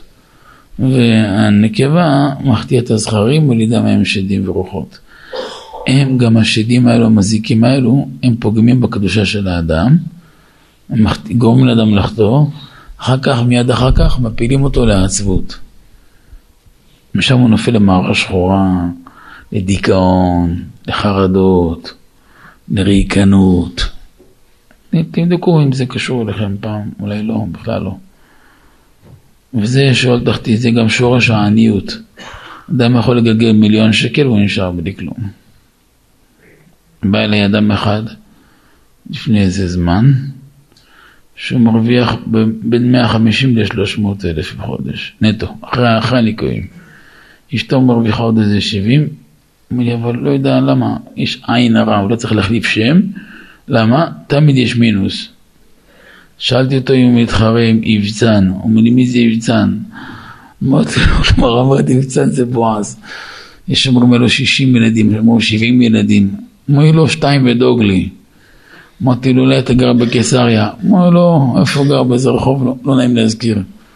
כל מי שלא שפר עליו הגורל. אפילו עולים חדשים יש להם תנאים יותר טובים. אז אה, איך, איך זה מסתדר, הוא שאל. הוא אולי צריך להחליף שם. רק זה מה שמפריע. אדם אין לו גופיין, אין לו לבנים, אין לו גרביים, רק מה שמטריד אותו שאין לו נעלי ספורט. זה מה שמפריע לו. שים איזה משהו עליך. זה מה שמטריד אותו. זה שאלת השאלות, לא? תראו כמה הרב חופר מבפנים, נותן לאדם את המבנה של הנפש בצורה הכי יפה שבעולם.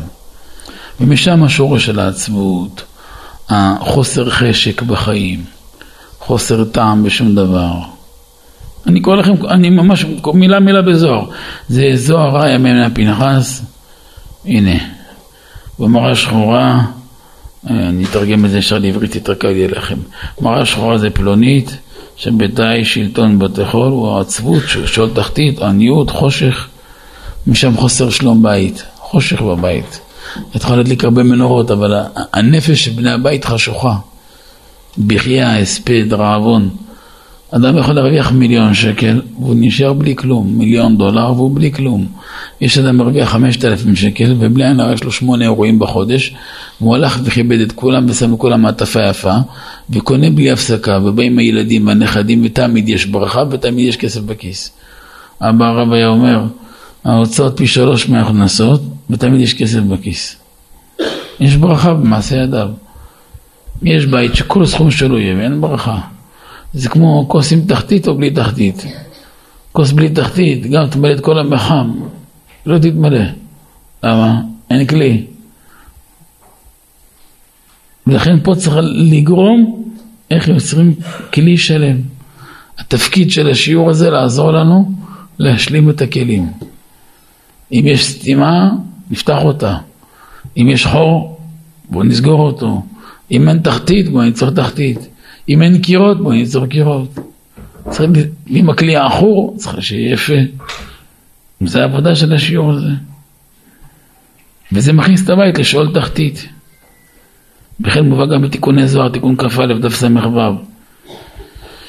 שיש בגוף ארבע מראות. יש לנו מאמר על זה מאוד יפה בחלב הארץ, ג'.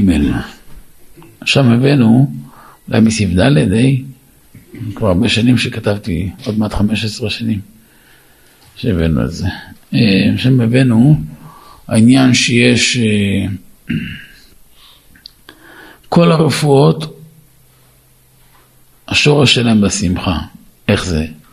אז הסברנו איך זה עובד. מה זה ארבע מורות, איפה הן תלויות, מאיפה הן נמשכות, איזה מידות, איזה מצבים נמשך מכל מראה, מה החיובי, מה השלילי של כל אחד. ואדם מזהה את זה ויודע לסדר את זה עם עצמו.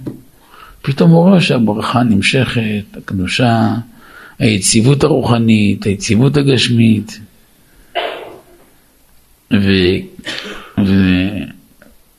וכשאדם דואג שהאכילה שלו בקדושה וההנהגות שלו בטהרה ויראת שמיים, אז אין, לאט לאט האחיזה של הקליפה נפרדת ממנו, אין אחיזה בו.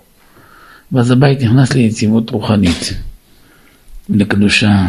אגב, זה גם שורש השמירה על הילדים, בפרט על תינוקות. חס ושלום שלא נראה לעולם. מה, מה זה מוות בעריסה? ולא נעים לי להיכנס לזה, אבל זה בדיוק הנקודה הזאת. זה תפיסה שלהם בתינוק. ב... טוב, זה לא כל כך כדאי שניכנס לזה עכשיו, אבל הכל באותה נקודה, זה, זה הנקודה של הכל. זה הרבה הרבה דברים, זה שמירה של כל הבית. לכן לא תמיד השם של האדם הוא הגורם. השם יש לו חמש, בוא, בוא נשים לשם חמש אחוז. וזה גם הרבה, פרגנו לו חמש אחוז. תשעים וחמש אחוז, דברים אחרים, אמרתי לכם, יש. יקראו לו ככה או ככה, זה לא משנה. הרבה פעמים באים הצעות של שמות. אמרתי לזוג הורים ששלחו כל מיני שמות. אז אמרתי להם את זה שמות של הפרות של פרעה. אמרו לי, כן, באמת? זה כן, זה לא כדאי להם. אמרו לי, למה? אז אמרתי להם שאותי מעניין בשם ארבע פרמטרים, בפרט אצל בת. לא אכפת לי אם יקראו לה גם ארתחשסתא, ממש לא אכפת לי. הצליל פחות מטריד אותי, מעניין אותי ארבע פרמטרים שאני נותן שם לבת. מעניין אותי היציבות הנפשית שלה, איך תהיה, היציבות הרגשית, איך יעברו עליה ימי הנעורים, והזיווג שלה. לפעמים גם אפשר להעיף מבט על הפריון שלה. בדרך כלל שארבעתם טוב, גם זה טוב. ארבע, חמש פרמטרים זה מה שאותי מעניין בנתינת שם. ברגע שזה עובר חלק, גם יקראו לה עמוד בזק, אני, אני אגיד מצוין, הכל בסדר. זה עובר לי טוב, אבל אם יש לי בעיה עם אחד מהם, אני אשים ברקס. אבל היא רוצה, אבל כל ההירואין היא חלמה על זה, בסדר, אז תהיה בריאה. אני לא אתווכח איתם, כי שיקול שלהם, בסדר. את התוצאה נראה. זוג אחד בא אליי פעם, אמרתי להם, לא כדאי לכם. אמרו לי, לא. אמרתי, טוב, זה לא ילדה שלי. זה לא ילדה ולא נכדה שלי, זה שלכם. אני מציע, לא כדאי לכם. למה יהיה לה הרבה התגרות בכוחות לא, לא טובים? אמרו לי, לא, אבל אנחנו חלמנו על זה. גם כל החברות. טוב, עם החברות וחלמנו, זה המדד, בסדר. אחרי שבוע ילדה התאשפזה. שלחו לי מייל רפואה שלמה. רפואה שלמה, מזכיר לי הרב, מה אומר? אמרתי לו, התחלנו את האטרקציה, חכה, זה תחילת הלונה פארק. הם עברו חצי שנה כזאת, ככה, טק, טק, טק, טק. בערך 17 בתי חולים זכו לפקוד אותם בחצי שנה הזאת. יום שישי אחד באו אליי שבורים. אמרתי להם, נו, אז אולי בואו נגרד רגע את האבק מהמצח. אתם זוכרים? אתם לא זוכרים? קראתי למזכיר, אמרתי, פתח רגע את המייל עם השם ההוא. בוא, אתם רואים, אתם שלחתם את המייל הזה? כן. זה הצעות, זה, זה השאלה ששאלתם, זה התשובה שקיבלתם. הרב, תאמין לי, תקרא לה מה שאתה רוצה, רק שיהיה לה רפואה שלמה. יפה, אז עכשיו הבנתם? לא, לי, אמרתי, לא זה צד שלי, זה צד שלכם. עשינו לה מי שברך בעשרה. בשישי בבוקר, זה היה אולי בעשר בבוקר. מאז כבר חמש שנים לא ראתה אפילו שפעת, כלום. יש לזה משהו, אבל זה לא המרכז. לכן עצה, עצה טובה לחיים, לא להיות חיצוניים. אל תיתנו לעולם שינהל אתכם. אתם רוצים להצליח? אתם רוצים שיהיה לכם ברכה? אל תיתנו לאף אחד לנהל אתכם. לא המדיה, ולא הפרסומות, ולא היחצנות. תתחברו לעצמכם. אל תהיו כמו רוב העולם שעובר ליד החיים. תעברו בתוך החיים. יש מסלול של החיים מדי מתוק. הקדוש ברוך הוא עושה הכי טוב, הכי מתוק בעולם. מתיקות בלי סוף. למה לצאת ממנה ליד? למה להסתכל על החיים מבחוץ? תחיה אותם, תשמח בחיים שנתן לך השם, תהנה מהפירות שנתן לך השם. נתן לך אישה כל כך יקרה, תשמור עליה כמו טריליארד דולר, אין להם מחיר בכלל. יש לך ילדים טובים, נכדים טובים, תעטר אותם, תפאר אותם. אל תבקר אותם יום ולילה, אל תטחן להם את המוח. תן להם מקום, תן להם ביטוי, תייקר את הסביבה שלך, אתה תרוויח מזה. אישה מכינה לבעלה, פרוסה עם חביתה, זה שווה בשבילי מ-200 אווזים, מסיבה אחת, כי היא שמה את כל הלב והנשמה שלה בסנדוויץ' הזה. האבז שאתה תאכל באיזה מסעדה, חוץ משתתרושש בכיס, אבל מה יש שם? תאוות ממון, אין שם משהו הרבה. שאין ברירה, אין ברירה. אבל האוכל הפשוט שהיא עשתה לך בבית, הלב שלה שם, הנשמה שלה שם, גם הקדושה שלה. היא נוטלת ידיים לפני.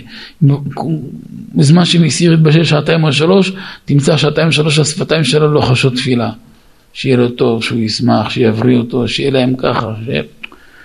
היא שמה את המעיים שלה בשביל בעלה. אתה יכול להחליף את זה. וזה טעימה גדולה, אבל כשאנשים חיים מבחוץ, אז גם הם חווים מכות מבחוץ. לכן העבודה שלנו קודם כל לחיות את המקום הפנימי שלנו. ולמקום הזה הרב סולל דרך להביא אותנו. ותראו עכשיו איך הוא מסכם כל מה שאמרתי לכם. כשאדם נעתק מהקדושה, שהוא נעקר מהקדושה, מתחיל בתאוות האכילה, בחוסר דרך ארץ, בלי ברכות הנהני, לא כלום ככה כמוהו, בלע והולך. אז נתפס הקליפה בו, אחר כך נופל תאוות ניאוף, ומשם נעקר מהקדושה. ואז מתוך זה נמשך על אדם שהוא רואה בו עצבות, מרירות, שהיא קליפת פלונית למדיות וכולי, שמאחרת את הדם של האדם, ועוקר את עצמו ממלכות לקדושה. פתאום נכנסים מחשבות זרות, תאוות רעות, פתאום מוצא את עצמו גולש במקומות הכי אפלים שאפילו גוי לא תמיד מגיע אליהם. אתה שואל איך הגעת לשם? מה הקשר? איך הגעת לשם? מה, מה, זה, מה זה שייך אליך בכלל? יום אחד בא מישהו, בשחרית אחד רגיל, לפני כמה שנים. טוב, ביקש ברכה להצליח בישיבה, הסתכלתי עליו, הצליח בישיבה. אמרתי לו, מה? אמר לי, מה זה מוזר? אמרתי לו, אתה קשור לישיבה? אף פעם לא שאלתי ככה בן אדם. אמר לי, בטח, הרב, מה? לא נראה? אמרתי לו, בכלל לא. למה? אמרתי לו, מי נפלת מתי? למה? אמר לי, לא, רק פעמיים. אמרתי לו, רק פעמיים? אוי ואבוי. אמר לי, לא, פעמיים עם שתי גויות רק. בן כמה אתה שהגעת לזה ולזה? אמר לי, רק. אני רעדתי מפחד. אמרתי לו, אם היית יודע איזה עננים של שדים יש לך על הראש, היית מפחד להוציא את הראש שלך החוצה. בספרי קבלה מבואר שאדם חוטא בדבר לא טהור, 400 אלף כיתות של מלאכי חבלה שורים על אדם טמא. ואיפה?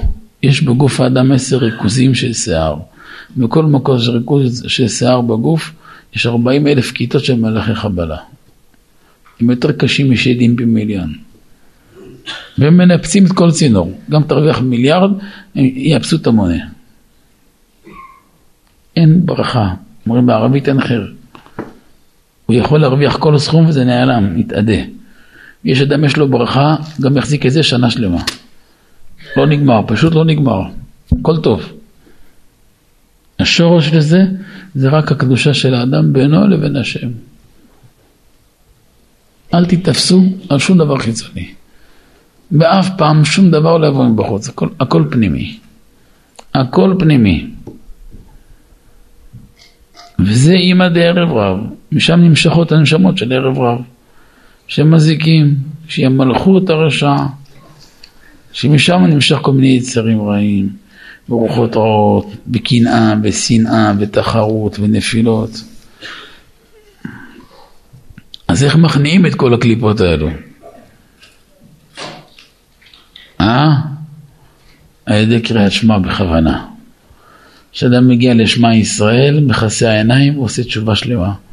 מכוון במחשבה, אני עושה תשובה שלמה, ויהי רצון שיפרדו מעל כל הקליפות וכל כוחות הרעים והחיצונים שנבראו בעוונותיי, ואז שם יד על העיניים וסוגר העיניים, ואז מכוון בכוונה שמע ישראל, אדוני אלוהינו, אדוני אחד.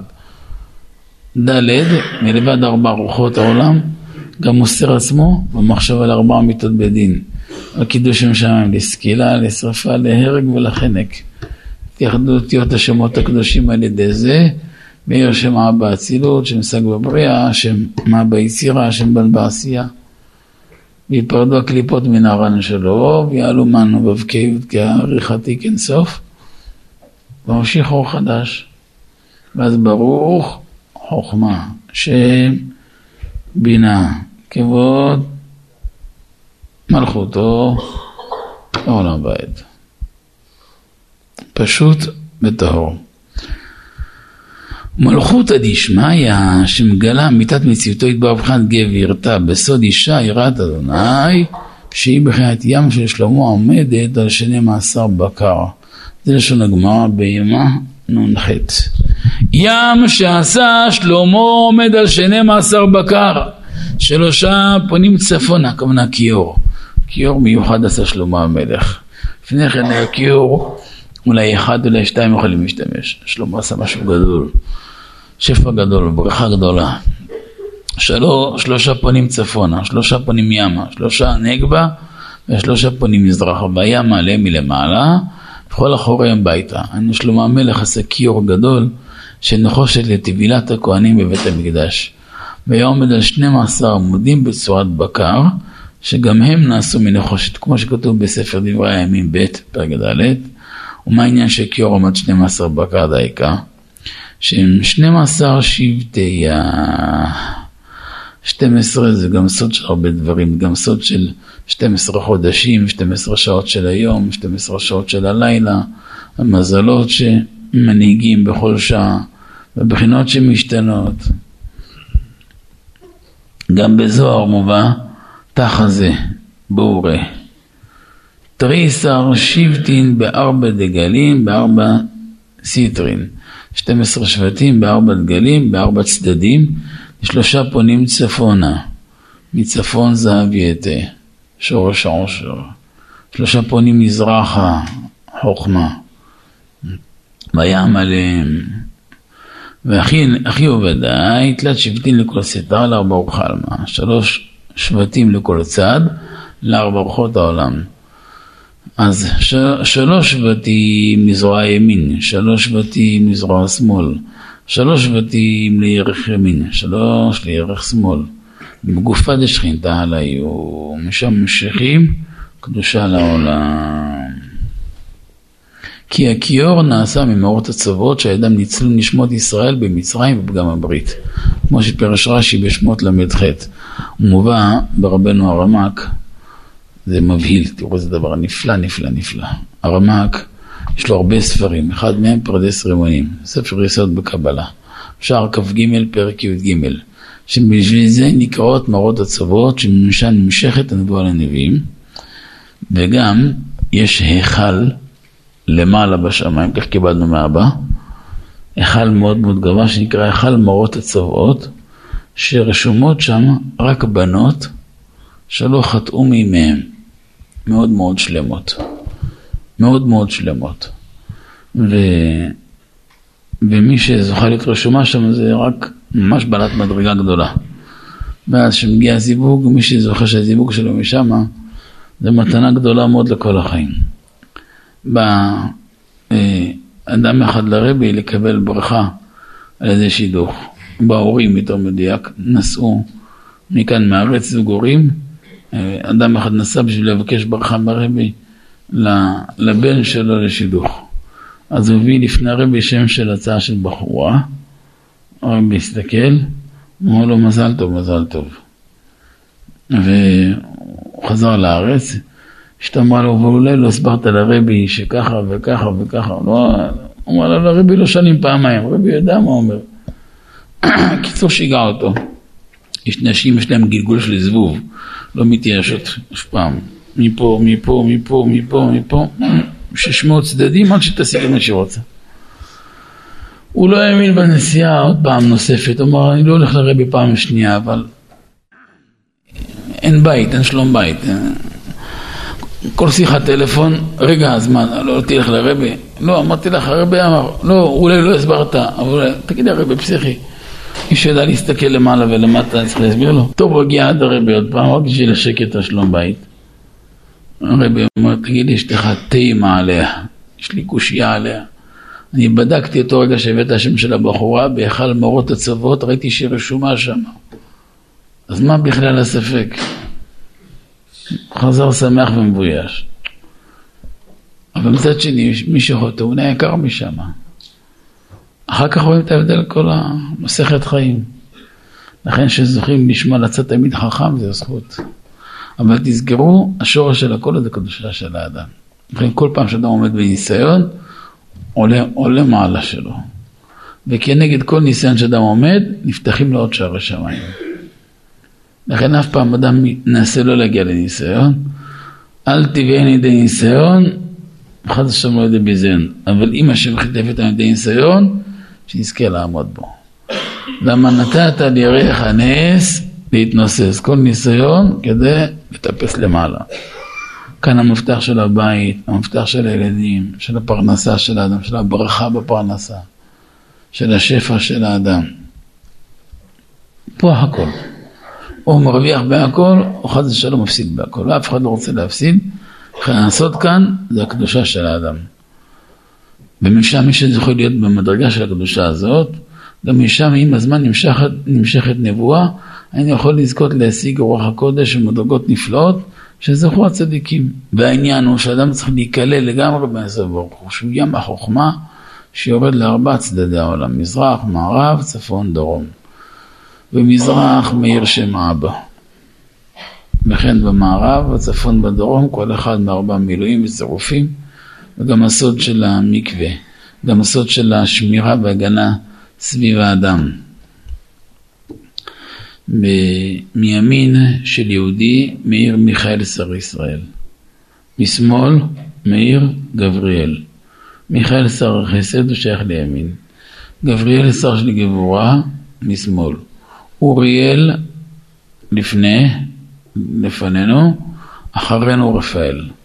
מעל ראשנו שכינת אל. זו המתכונת של יהודי טבעי. יהודי צריך להיות מוקף מינימום בהיקף הזה. ואז יש לו הגנה טובה. כשעושים שטויות, אז הם מסתלקים. אז מלאכי חבלה מקיפים אותו. מה הסימן שלהם? עצבות, דיכאון, מראה שחורה, כעס, רוגז, עצבני, מתוסכל, חוסר רגיעה, חוסר שלווה. אתה מגיע ל-400 של צדיק, יש לך אוטומט 200 טון נחת, מה קרה? אם היית בודק את רשימת המטלות שיש אותו רגע לצדיק שאתה עומד לידו, בראש, מה שיש לך בערך בחצי שנה יש לו ב... ברמה של חצי שעה. ואיך הוא לא, לא נלחץ? הכל עובד לפי התוכנית. איפה השכינה שורה, הכל שלווה. תמיד הכלל עוז וחדווה במקומו. איפה שיש השראת שכינה יש שמחה פנימית. שמחה פנימית לא צריכה ויסקי ולא צריכה שום דבר. לא צריכה פעולה חיצונית. היא נובעת מבפנים לבחוץ. וזה המקום של יהודי. בואו נמשיך.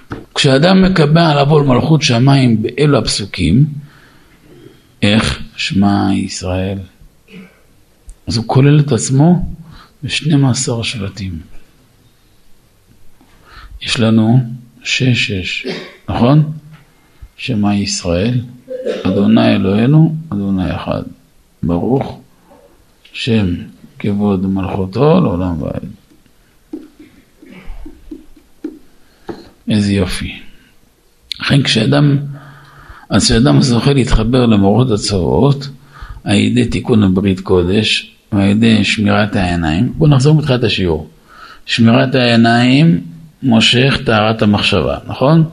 שמירת העיניים טהרת המחשבה, שלמות קדושת ברית קודש, זיכוך הדמים, קדושת המאכלות מונעת אה, ערבוב של דמים ודמים עכורים, ועל ידי זה זוכה להיכלל בהיכל של מאורות הצוות, כפי שורשו וקדושתו, ולכן כשאדם מקבל עבור מלכות שמיים באלו הפסוקים, שמע ישראל אדוני אלוהינו אדוני אחד ברוך שם כבוד מלכות העולם ועד, שיש בהם 12 תיבות, כנגד 12 שבטי ישראל, שבטי יה, שכולל את נשמתו בכל ה-12 שבטים, שבטי יה, בזה שאומרם נכלל בשורש העליון של כלל שבטי יה, ומפריש את נשמתו מנשמת ערב רב הבאים מאישה זונה שהיא שפחה באישה, שנמשך כלל הזוהמה של תאוות ניאוף.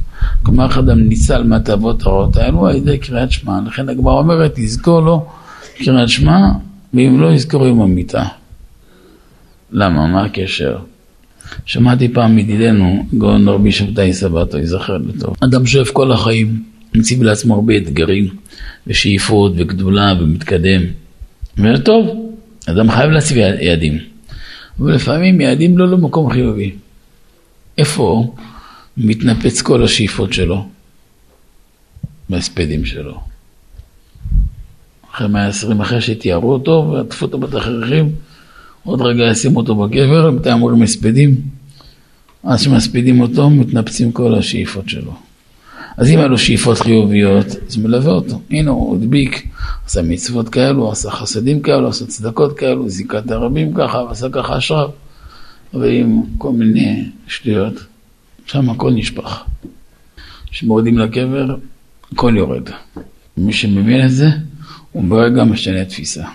אז כשאדם זוכה להתחבר לשכינה הקדושה ולשורש של עם ישראל, שזה 12 שבטים, והוא נכלל בכל ה-12, אגב, כנגד זה יש 12 שערים לקבל התפילה.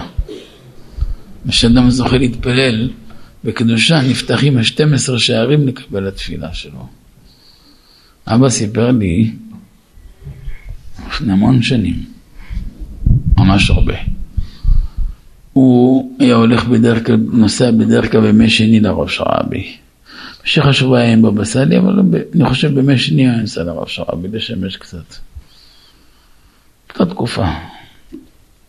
ויום אחד הוא שאל רבי מרדכי שרבי, עליו השלום, באיזה סידור להתפלל? אז הוא אמר לו, קבלה בידי שיש 12 שערים לקבל התפילה, ו... וכל הסידור שאתה מתפלל נפתח שער אחד כנגד שבט אחד לקבל התפילה. אבל מי שמתפלל בתפילת ישרים של רבי יוסף חיים, כל ה-12 שערים נפתחים. ככה הוא החזיק. הוא מאוד אהב בתפילת ישרים. אז מיד הוא הלך אצל מנצור, זכרונם לברכה, וקנה לכל אחד מאיתנו סידור תפילת ישרים, והרגיל אותנו בזה. גם כשהגענו לבר מצווה, הוא עשה לנו תפילת ישרים מאור אמיתי. אבל אז, אחרי כל הסידורים של פעם, היה צריך איזה ווייז בתוך הסידור. למה? אתה מגיע לעמידה בעמוד פלוני. השורש בביתך תמצא בעמוד פלוני, שיר למרת סייני בעמוד אלמוני, עלינו שבח בעמוד זה, אשר יוצר בעמוד זה. הייתה כל התפילה צריכה להפוך דפים. עוד לא היה ההמצאה הזאת החדשה של סידורים יפים כסדר. הסידור הראשון שעשו כסדר יפה עם שוונה, שוונח, דגש, רפה, בעל רמה בלי דילוגים, זה עבודת השם איש מצליח. הם השיקו ביחד לרגל ההילולה של הרב מצליח כ"א בטבת, אז זה בי"ח בטבת בכ"פון. אז הם השיקו ביחד באותו יום, עבודת השם יש מצליח, היו כנראה מתואמים, בתשנ"ה, 95, יש כאלו לא נולדו אז. אז הם השיקו לראשונה את הסידור שלהם, באמת היה שווה לב. אחריהם קמו מהתוכים, העתיקו אותם כולם, אבל הם היו מקור. החיסרון שלהם שהם שינו הרבה בנוסח. שינו הרבה. ולא גורלם ככל הבנם, איפה נולד הלא הזה? 700 שנה מאיפה, לא היה, למה צריך להוסיף אותו? או כל מיני דקדוקים. טוב, בסדר. גם, גם הרב גבי עומר גם כתב על זה, לא ניכנס שם. ואני יום אחד, עכשיו זה נתפס, באמת היה הצלה גדולה. בשנה, שנתיים, נשכח הסידורים הישנים. מי זכה כבר עם רפי, וכל הסידורים הישנים? לא זכרו אותם. יום אחד ראיתי את אבא נאנח. אמרתי, אבא, למה אתה נאנח? מה, מה כואב לך? אז אמר לי, איפה הסידור שהיינו רגילים, הנוסח שהיינו רגילים, תפילת ישרים. אמרתי לו, מה הבעיה, אני אעשה תפילת ישרים. אמר לי, מה אתה יכול? אמרתי, לא הכל יהודי יכול. אמר לי, מה אפשר? אמרתי לו, מה, אי אפשר? איך הוא עשה? גם אני יכול לעשות, מה? אמר טוב, בוא תראה איך עושים. אז הגעתי אצלו, אצל בעל הזכויות. אמרתי לו, מוילי, זה ישן, לא משתלם לך לקנות. רציתי לקנות אותו. הוא אומר לי, קח רשות ממני את העתיק. אמרתי לו, בסדר. התחלתי אז גם ככה לעשות סידור, היה לי כבר סידור שלי, רק לא הוצאתי אותו. עשיתי השוואות, העמדתי אותו במקום, דימיתי צורה ליוצרה. עכשיו יש לי תפילת ישרים, אבל הוא חסר הרבה דברים. ישבתי עוד שנה ושמונה חודשים רק להלביש עליו תוספות. על פי מה עשיתי תוספות האלה הבא, זה 15 סידורים. כל אחד לוקח איזה משהו מיוחד. שילבתי לו את כל התיקונים, כל החמש עשרה במקום אחד, והוספתי לו דברים שלא היה לו, שידעתי שהוא אוהב אותם. וככה התחיל להתגלגל. והיום, תודה לשם, השתדרג פי אלף. עכשיו שיש את הסידור כל רינה וישוע השלם של אמיר לארץ, אני אומר לכם שגם הרב שרבי למעלה שמח ביותר מתפילת ישרים.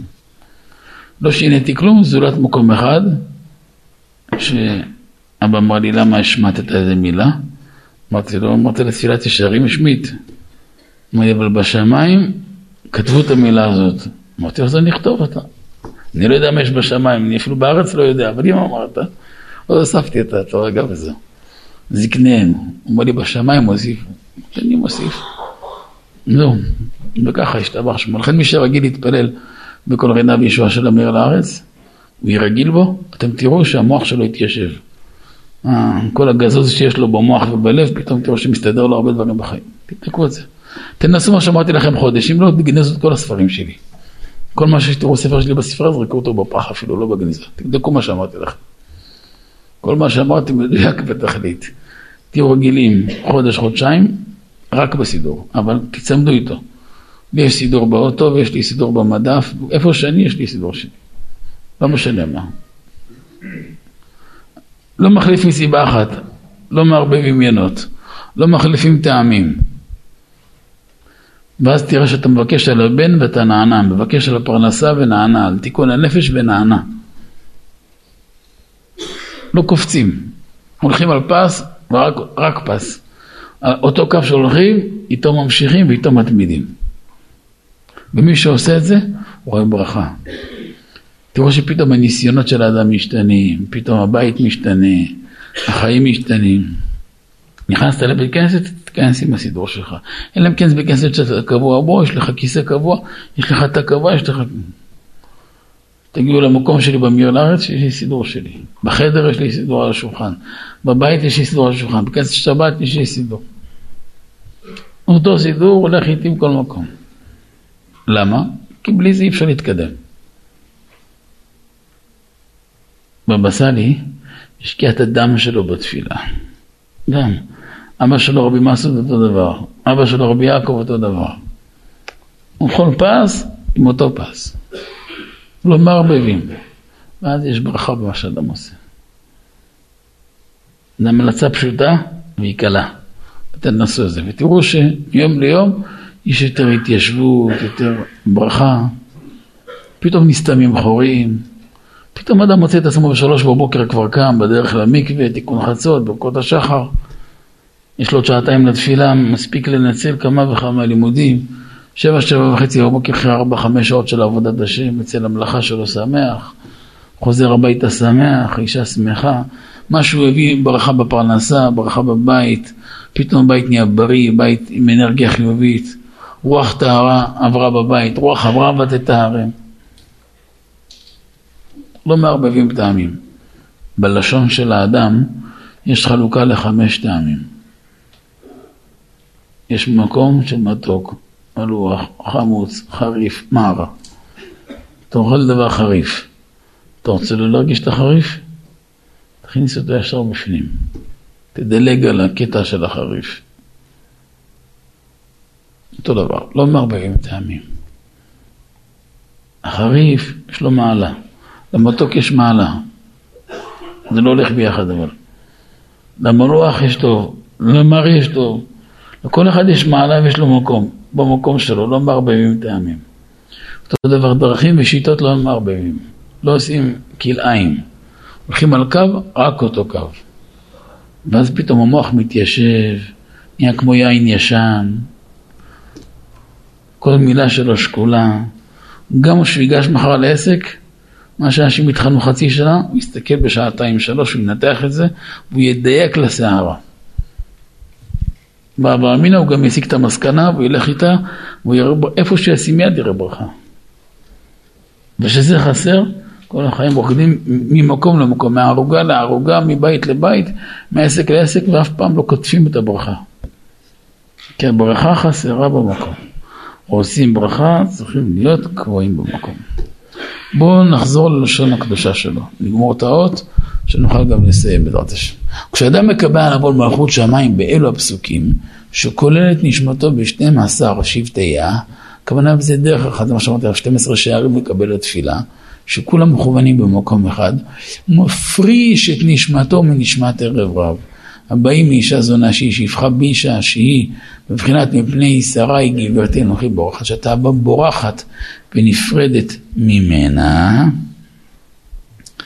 שאתה בא שפחה רעת זה שהיא ניזונת מהפלונית, אימא דרך בורחת נפרדת ממנה ונעשה, ברכה הזאת נעשית על ידי קבלות על מלכות שמיים, שזה כולל את עצמו בשכינה הקדושה, בגלל זה התאווה גם הרע בורחת ממנו, ואם אינו משתדל לומר שתי פסוקים של קריאת שמע וברוך שבכוונה, כדי לגרש את האישה הפרוצה, כדי לסלק המחשבות הזרות, איפה, איפה הקליפות האלו דבקים באדם? בהרהורים רעים. שהמוח כל היום מלא זבל. אז היו בבחינת שפחה תירש גברתה. שהשפחה, הקליפה, תופסת את המקום של הקדושה, והמוח שלו נהיה כל היום, כל היום עסוק בזבל. הוא לא מתכוון לזה, אבל פשוט זה, זה המציאות, שכל היום נמצא במקומות מסואבים. תזכרו, הנכנס לבית הבורסקי, מסריח. לכן לא כדאי, מי שרוצה ברכה במעשי ידה, בפרנסה, בחיים, בנפש, תמיד יהיה קדוש. והטעם שעל ידי זה מקבל, שמקבל על מוחות שמיים בקריאת שמע, נכלל ב-12 שבטיה, כי בשני פסוקים אלו יש 12 תיבות. נגד 12 שבטיה, יש גם 49 תיבות, אה, אותיות. 49 אותיות, כי בפסוק שמע ישראל יש כ"ה אותיות. וברוך שם יש כ"ד אותיות, יחד הם הם ט' אותיות כנגד 49 אותיות שבשמות י"ק. מובהר בזוהר מקבלת מלכות שמיים, שבחינת ים של שלמה, אז הוא נפרד מנשמותיהם דרך ערב רב, נמשכות מהקליפה שהיא שפחה באישה, נכלה בנשמות שבטיה, בחינת אישה יראת אדוני. אז זהו בחינת סגירת העיניים של קבלת עול מלכות שמיים. להורות שידי קבלת המלכות שמיים מבחינת עולם דשפירתא דלית לעינין. מזה פתחנו. כלומר שבזה הוא מתקן תאוות ניאוף שתלויה בעיניים. וזה בחינת האות עין משום שמע, נכון? יש שם שמע בבחינת האות עין, זה שבעים פנים לתורה, לפעמים משום שהיא התאווה כוללת, שהיא תאוות ניאוף, שהיא כוללת כל השבעים הוראות. אז בואו נסביר את זה. בואו נסכם, ובתוך זה גם נסביר את זה בעזרת השם. אמרנו, עם זה פתחנו לפני שבועיים, שיש 70 נפש בית יעקב. כל נפש מישראל כלולה מכל ה-70 נפש של בית יעקב. למה? כי שבעים נפש של בית יעקב, כל הנפש הבאה מבית יעקב, מצרים השבעים. שבעים נפש האלו הם סוד של שבעים פנים לתורה. ושבעים פנים לתורה שייכים בכל יהודי. אלא שקליפה קדמה לפרי, ולפני שאדם יזכה שיפתח לו כל פן עם שבעים פנים לתורה, יש שבעים אומות 35 מימין, 35 משמאל. 35 מימין זה מישמעאל, 35 משמאל זה מעשיו. לכל אומה יש לשון, 70 לשון, ולכל אומה יש מידה רעה אחת של אותה, אותה אומה. ותמיד לפני שיפתח לאדם שער של תורה, יהיה לפני כן התגברות של הקליפה. מה זה התגברות של הקליפה? של מידה רעה שכנגד אותו שער בתורה. זה לעומת זה עשה אלוהים. אבל יש תאווה כוללת שהיא תאוות ניאוף, שהיא כמו בריח שמחבר כל התאוות. שאם אדם ניצח את התאווה הזאת, הוא ניצח את כל השבעים. ואם הוא לא ניצח אותה, לא ניצח כלום. וזו המלחמה המרכזית של האדם כל החיים, לנצח אותה. ובשביל לנצח אותה, צריך לזכור איך היא בנויה. אז זה מתחיל בקדושת העיניים. כמו שאמרנו בתחילת השיעור, מדברי הגמרא בסנהדרין מ"ה, שאין יצר השולט, אלא מה שהן אמרות, כמו שאמרו במדבר הבא, בפרשה י"ו, מה ראה הקדוש ברוך הוא לשאול מישראל ללב והעיניים, כפי שהאווירה תלויה בעיניים ותלויה בלב. לכן, אה, לכן גם פתחת את השולחן אור התגבר כארי לעמוד בבוקר על עבודת הבורא, נכון? אז עכשיו תראו בטור יהודה בן תימה אומר, ואז כאן אומר, קלקנה שרץ כצבי מגיבור כארי, ואמר קלקנה שאומר רבנו הטור בבית יוסף שמה, כנגד ראות העיניים, למה? שתעצים עיניך מאוד ברע. למה כנגד ראות העיניים, שאדם יודע לקדש העיניים שלו, לא להסתכל מראות אסורות, פרנסה נמשכת בשפע גדול. תעשו בדיקה, עיקר הכוח שגורם לאדם אה, לקנות, זה הצבעים, זה הראייה שלו. אותו דבר, כשאדם ניגש בקדושה, זה, זה אחרת. לכן תמיד בקדושה צריך מלחמה גדולה. העין רואה, הלב חומד, כלי המעשה גומרים. והשעין לא רואה, הלב לא חומד. הפסוק אומר, אל תחמוד יופייה בליבך. למה יחמוד יופייה? אחרי שראה אותה יחמוד יופייה. מי שלא ראה לא יחמוד.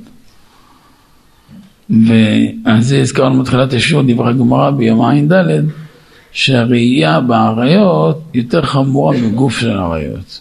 כמה שהאריות עצמו, שהעוון עצמו הוא חמור, הפגם שנעשה על ידי הראייה יותר קשה.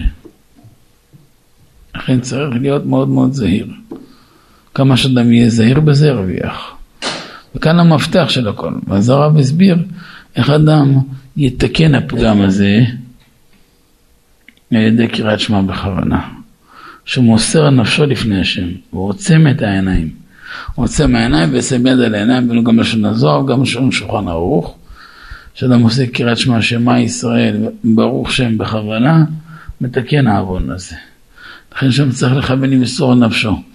גם אמרו רבותינו שיוסף הצדיק בשכר שקידש העיניים שלו, שלא יסתכל במקומות לא טובים, אז הוא זכה לעשירות הכי גדולה בעולם. מבריאת העולם לא היה עשיר כמו יוסף הצדיק. גם למלכות ולגדולה שאין דומה לו. למה? בשביל שקידש את העיניים. אמרו במדרש, בשעה שהוציאו אותו ויצא יוסף על ארץ מצרים, עשו לו סיבוב במרכבה של פרעה, יצאו כל הבנות של מצרים, כל הבתולות יצאו על החומות, על הגדרות, על השערים, רק להסתכל עליו. והוא לא היה מרים את העיניים שלו, קווה שעיניו בקרקע, שלא יחטא. הוא אף פעם לא חטא, גם פה לא, לא חוטא. לפני שהוא נכנס לבית סוהר, אמר לו, אשת פוטיפר זה ליחה, תסתכל עליי, והוא מוריד את העיניים שלו. הוא עושה הכל, הוא לא מסתכל בה.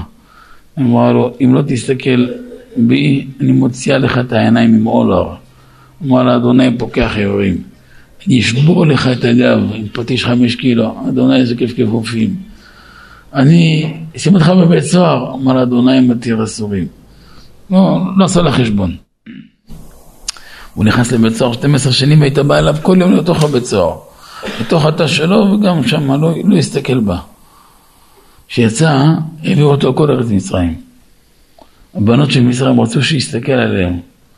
כל אחת לקחה את כל הזהב שהיה לה. הדבר הכי יקר לבת זה זהב שלה, לאישה, זהב שקיבלה מבעלה, מההורים שלה. זה דבר רגיש מאוד. כל אחת עשתה צורך חצי קילו, קילו, שתי קילו, שלוש קילו של זהב, ועשתה שם שלה והפרטים שלה, וזרקה עליו. ערימות של זהב.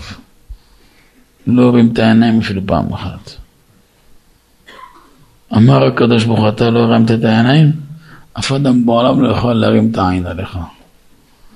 אתה לא הרמת את העיניים? אמר הקדוש ברוך הוא, אתה לא הרמת העיניים? יקיר, בוא מותק, בוא, תעשה לו, כנסו שתיכם. אתה לא הרמת העיניים, אמר הקדוש ברוך הוא, תראו, תראו מה זה שכר, אתם מקשיבים, אה? אמר הקדוש ברוך הוא, אתה לא הרמת העיניים, מסתכל בעבירה, חייך לעולם שום עין הרע בעולם, לא, לא תשלוט בך ובזרעך עד העולם. עברו המון שנים. יהושע מכניס את עם ישראל לארץ ישראל ומתחיל לחלק את הארץ. באים בני אפרים, מי זה אפרים? יוסף, מנשה ואפרים. אמרו לו רבנו, השטח שלנו קטן, קיבלו שטח ענק, אבל בלי עין הרע כל בית יש שמונה עשר ילדים, הם יש להם שישים ילדים, כל אחד יש לו אוטובוס לבד פרטי. המשפחות שלהם, תברך אללה, אין, אין כאלו. אמר להם יהושע, תיזהרו מהעין הרע, תטמינו עצמכם ביער, תתחברו ביער. אמרו, אנחנו לא מפחדים מאף אחד. אנחנו מזרע יוסף, לא שולטת בנו עין הרע. איך אומרים, ימותו הקנאים, הכל בסדר. אה. לא חוששים מכלום. נגזר לדורות כל מי שמזרעו של יוסף הצדיק לא ישלוט בו עין הרע לעולם. למה? אתה לא זקפת עיניך, לא הרמת עיניים להסתכל בדבר לא טוב, תראו מה זה, חייך. כלומר, אדם שעומד בניסיון, הוא לא רק עומד בניסיון, הוא קונה קניין לדורות. אדם בעל חנות, בעל עסק, רוצה שיהיה ברכה בעסק, כדי שהעיניים שלך. יש לך עובדות? יכול להיות. זכותך כבעל הבית להתנות. המקום הזה מכבד את כל הציבור, הופעה רק באופן כזה וכזה. מי שזה, זה תנאי של העסק, זה תנאי בסיס. יש מושג גם קניין רוחני. אני במהיר לארץ יכול להעסיק את כל השכבות. יש, יש תפקידים שבשום אופן אני לא אתן לאדם דתי וחרדי לעשות. אבל זה חלק מהעבודה, הפצת תורה זה הפצת תורה. יש מושג קניין בחוזה, יש לנו חוזה, יש קניין רוחני, יש דברים שלא עוברים עליהם. פשוט יש מנכ"ל טוב שיודע לאכוף את הדברים בצורה נכונה ולבנות אותם בצורה מאוד מאוד מסודרת וחוקית, מה, מה זה קשור? למה עובדת צריכה להיות בהופעה מסוימת? אם היית יודע שההופעה של העובדות שלך זה חותך את הצינור של הברכה מהעסק, היית מסכים לזה? היית מסכים לזה? למה? אתה כל כך מתאמץ להיות צינור לפרנס אלפי משפחות, זה ברכה. אתה רוצה שהעסק יגדל? תנאי בסיס זה קדושה שלו, מה? לכל אישה יש כתובת אחת, זה בעלה. היא לא נשואה, היא תהיה נשואה בעזרת השם. שום כתב לה זיווג יהיה לכל איש יש אישה אחת, לא צריך. אז למה צריך את המשחקים האלו?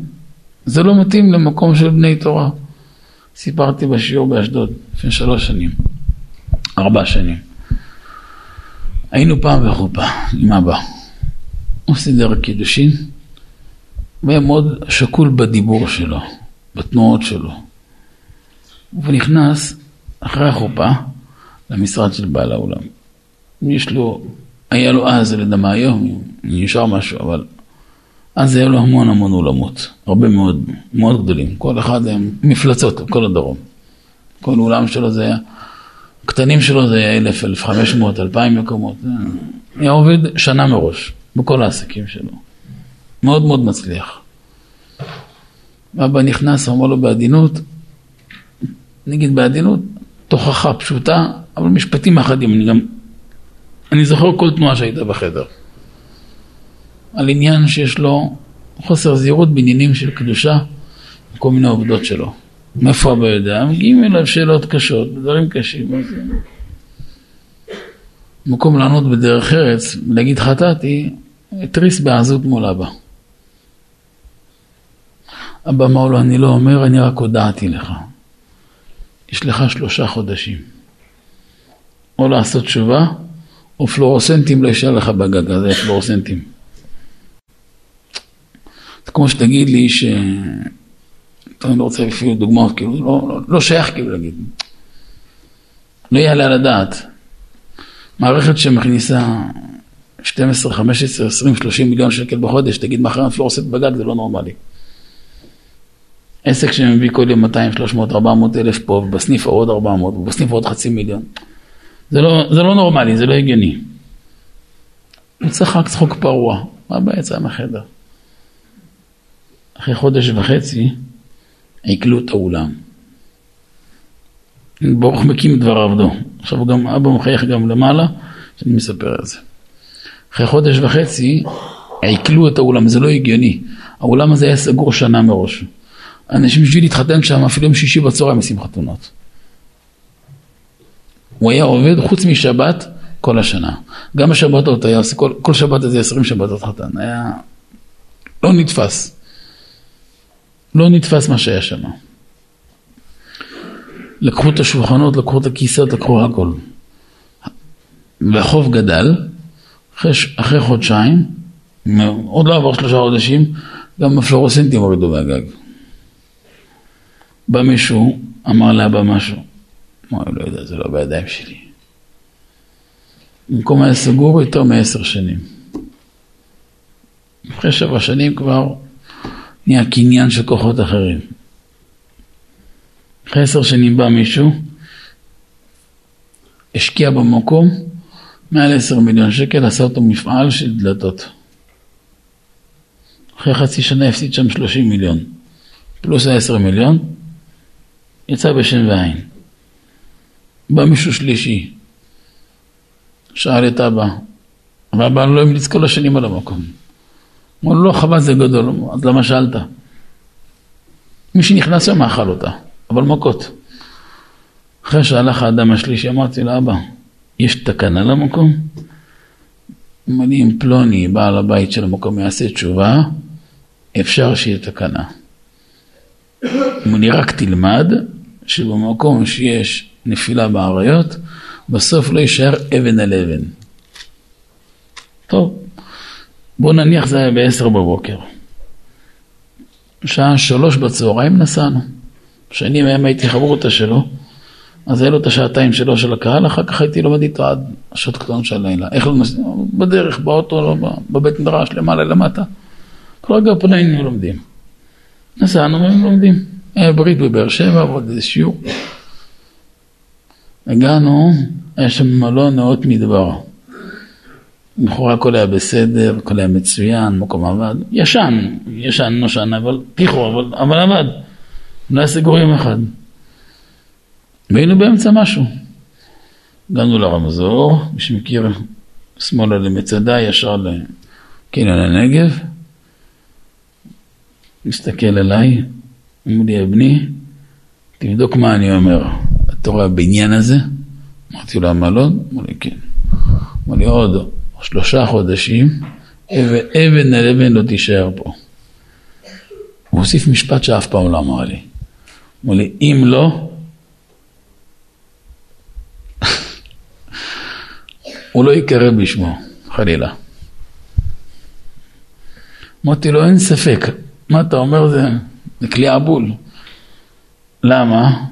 יש שם שתי תקלות כאלו וכאלו, נאסרה אישה על בעלה פה, היה ככה, היה ככה, זהו, נגמר המקום.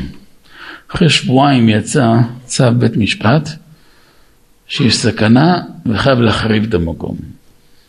סגרו את המקום, שבועיים.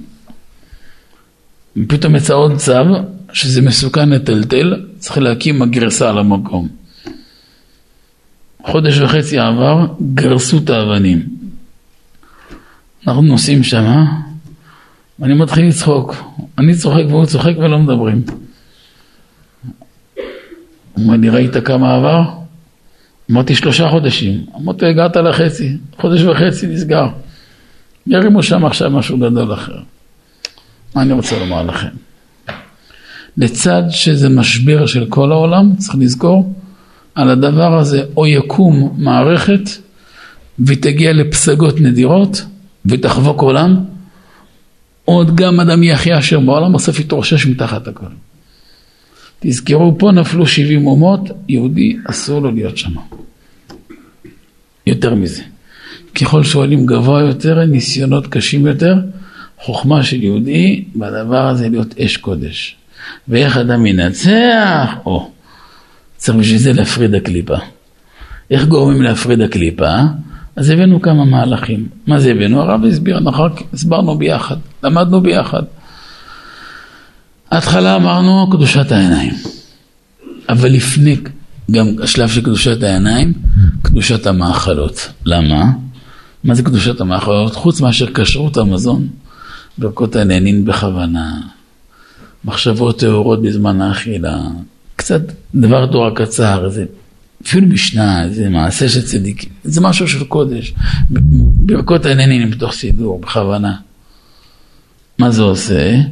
שהמאכל מזדכך ויוצר דם זך ומשרה נשמה קדושה בלב של מי שאוכל. למה? כתוב בספר הקדוש פה ליועץ שבכל מאכל יש גלגול של נשמות. כשאתה עושה חסד עם אותן נשמות ומברך בכוונה, אז גם אם היה חלק רע במאכל, שזה גלגול רע, לא נתפס בך חלק הרע, רק חלק הטוב. ואז מסייע לו, ועוזר לו. זה גמילות חסד. וגם מה שכתב מרן בשולחן ערוך אור החיים ראש ל"א, שמכוון לשם שמיים כל פעולה שלו. ועל ידי זה מה הוא זוכה? נהיה דם זך. דם זך גם התאוות שלו מתמתנות.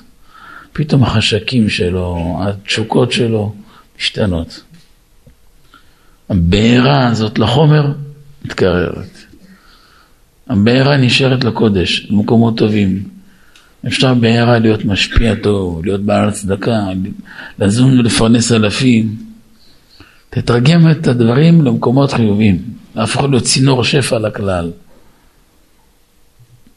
ואז נכנס השלב של קדושת העיניים, שאדם לא מסתכל איפה שמגרה יצרה בנפשו, ממילא, כשאדם מסתכל, מעורר תאוות הלב, אין לו רע, הלב לא חומד. מתוך שיש קדושת העיניים וטהרת הלב, אדם מתחיל להיות מיושב. בשלבים האלו, אדם גורם שהקליפה נעקרת ממנו. והסברנו מה זה הקליפה, אמרנו בקליפה יש זכר ויש נקבה. הזכר מחטיא את הנשים, מעורר בהם תאוות רעות ומוליד מהם שדים ורוחות שזה על ידי חימום לדבר. אפילו בין הלב לעצמה סתם, שזה לא עם בעלה ולא בזמן של מצווה. ומהזכרים באה הנקבה של הקליפה. היא מחטיאה אותם, מפילה אותם למקומות לא טובים ולא טהורים.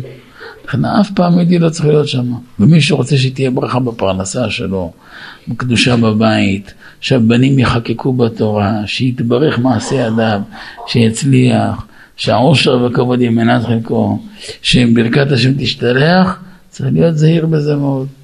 ואז הרב הביא איך האדם גם יוצא מרשות הקליפה ונמלט מכל המחשבות זרות על ידי שמע ישראל בכוונה. לכן שמע ישראל זה אחד מהתיקונים הגדולים ביותר ליסוד, בפרט קריאת שמע שעל המיטה.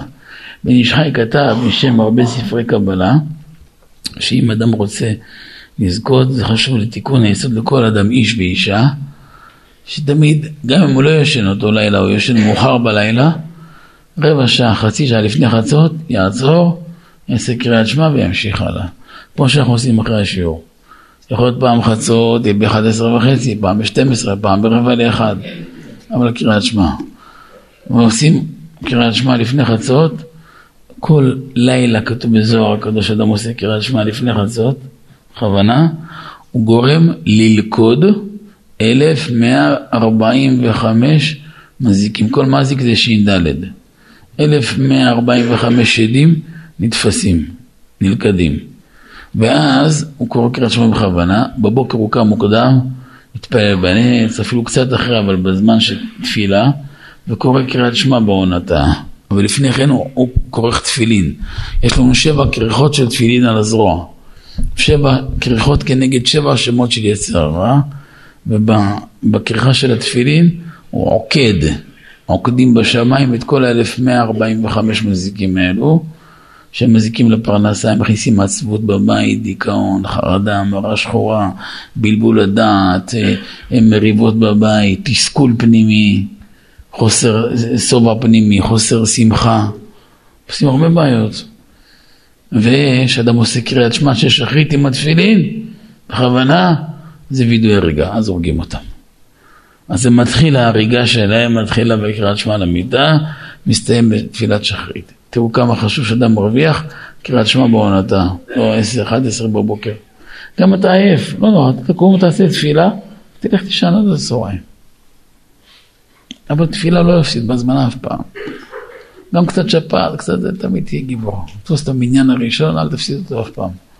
לך מניין קבוע, זמן קבוע, עם הנץ, יאללה. אומר הבעל שם טוב, יראו חיים שמש. שקות הבאה, הלך מעבור תפילה. מיום שחרב את המקדש, פסקה מחיצה של ברזל בין ישראל לבין שבשמיים, הביאה במשה הבעל שם טוב, מחיצה של ברזל אחרי הנץ. בקבלה מבואר שלפני הנץ, המזיקים עוד לא מתפשטים בעולם. אחרי הנץ הם מתחילים להתפשט. אז לפני כן, מה שתבקש לפני תרוויח, פעם פרנסה, פעם בריאות, שלום בית, שמחת חיים, ברכה לילדים, יישוב הדעת, תיקון הנפש. דעו לכם ברכת רפאנו שאתה מבקש מהלב בתפילה עמידה בנץ או בתשע בבוקר זה שתי רפאנו, אל תתבלבלו. זה שתי רפאנו, זה שתי פעולות שונות. לכאורה זה אותם מילים, זה ממוקד בשתי מקומות. למה זה דומה?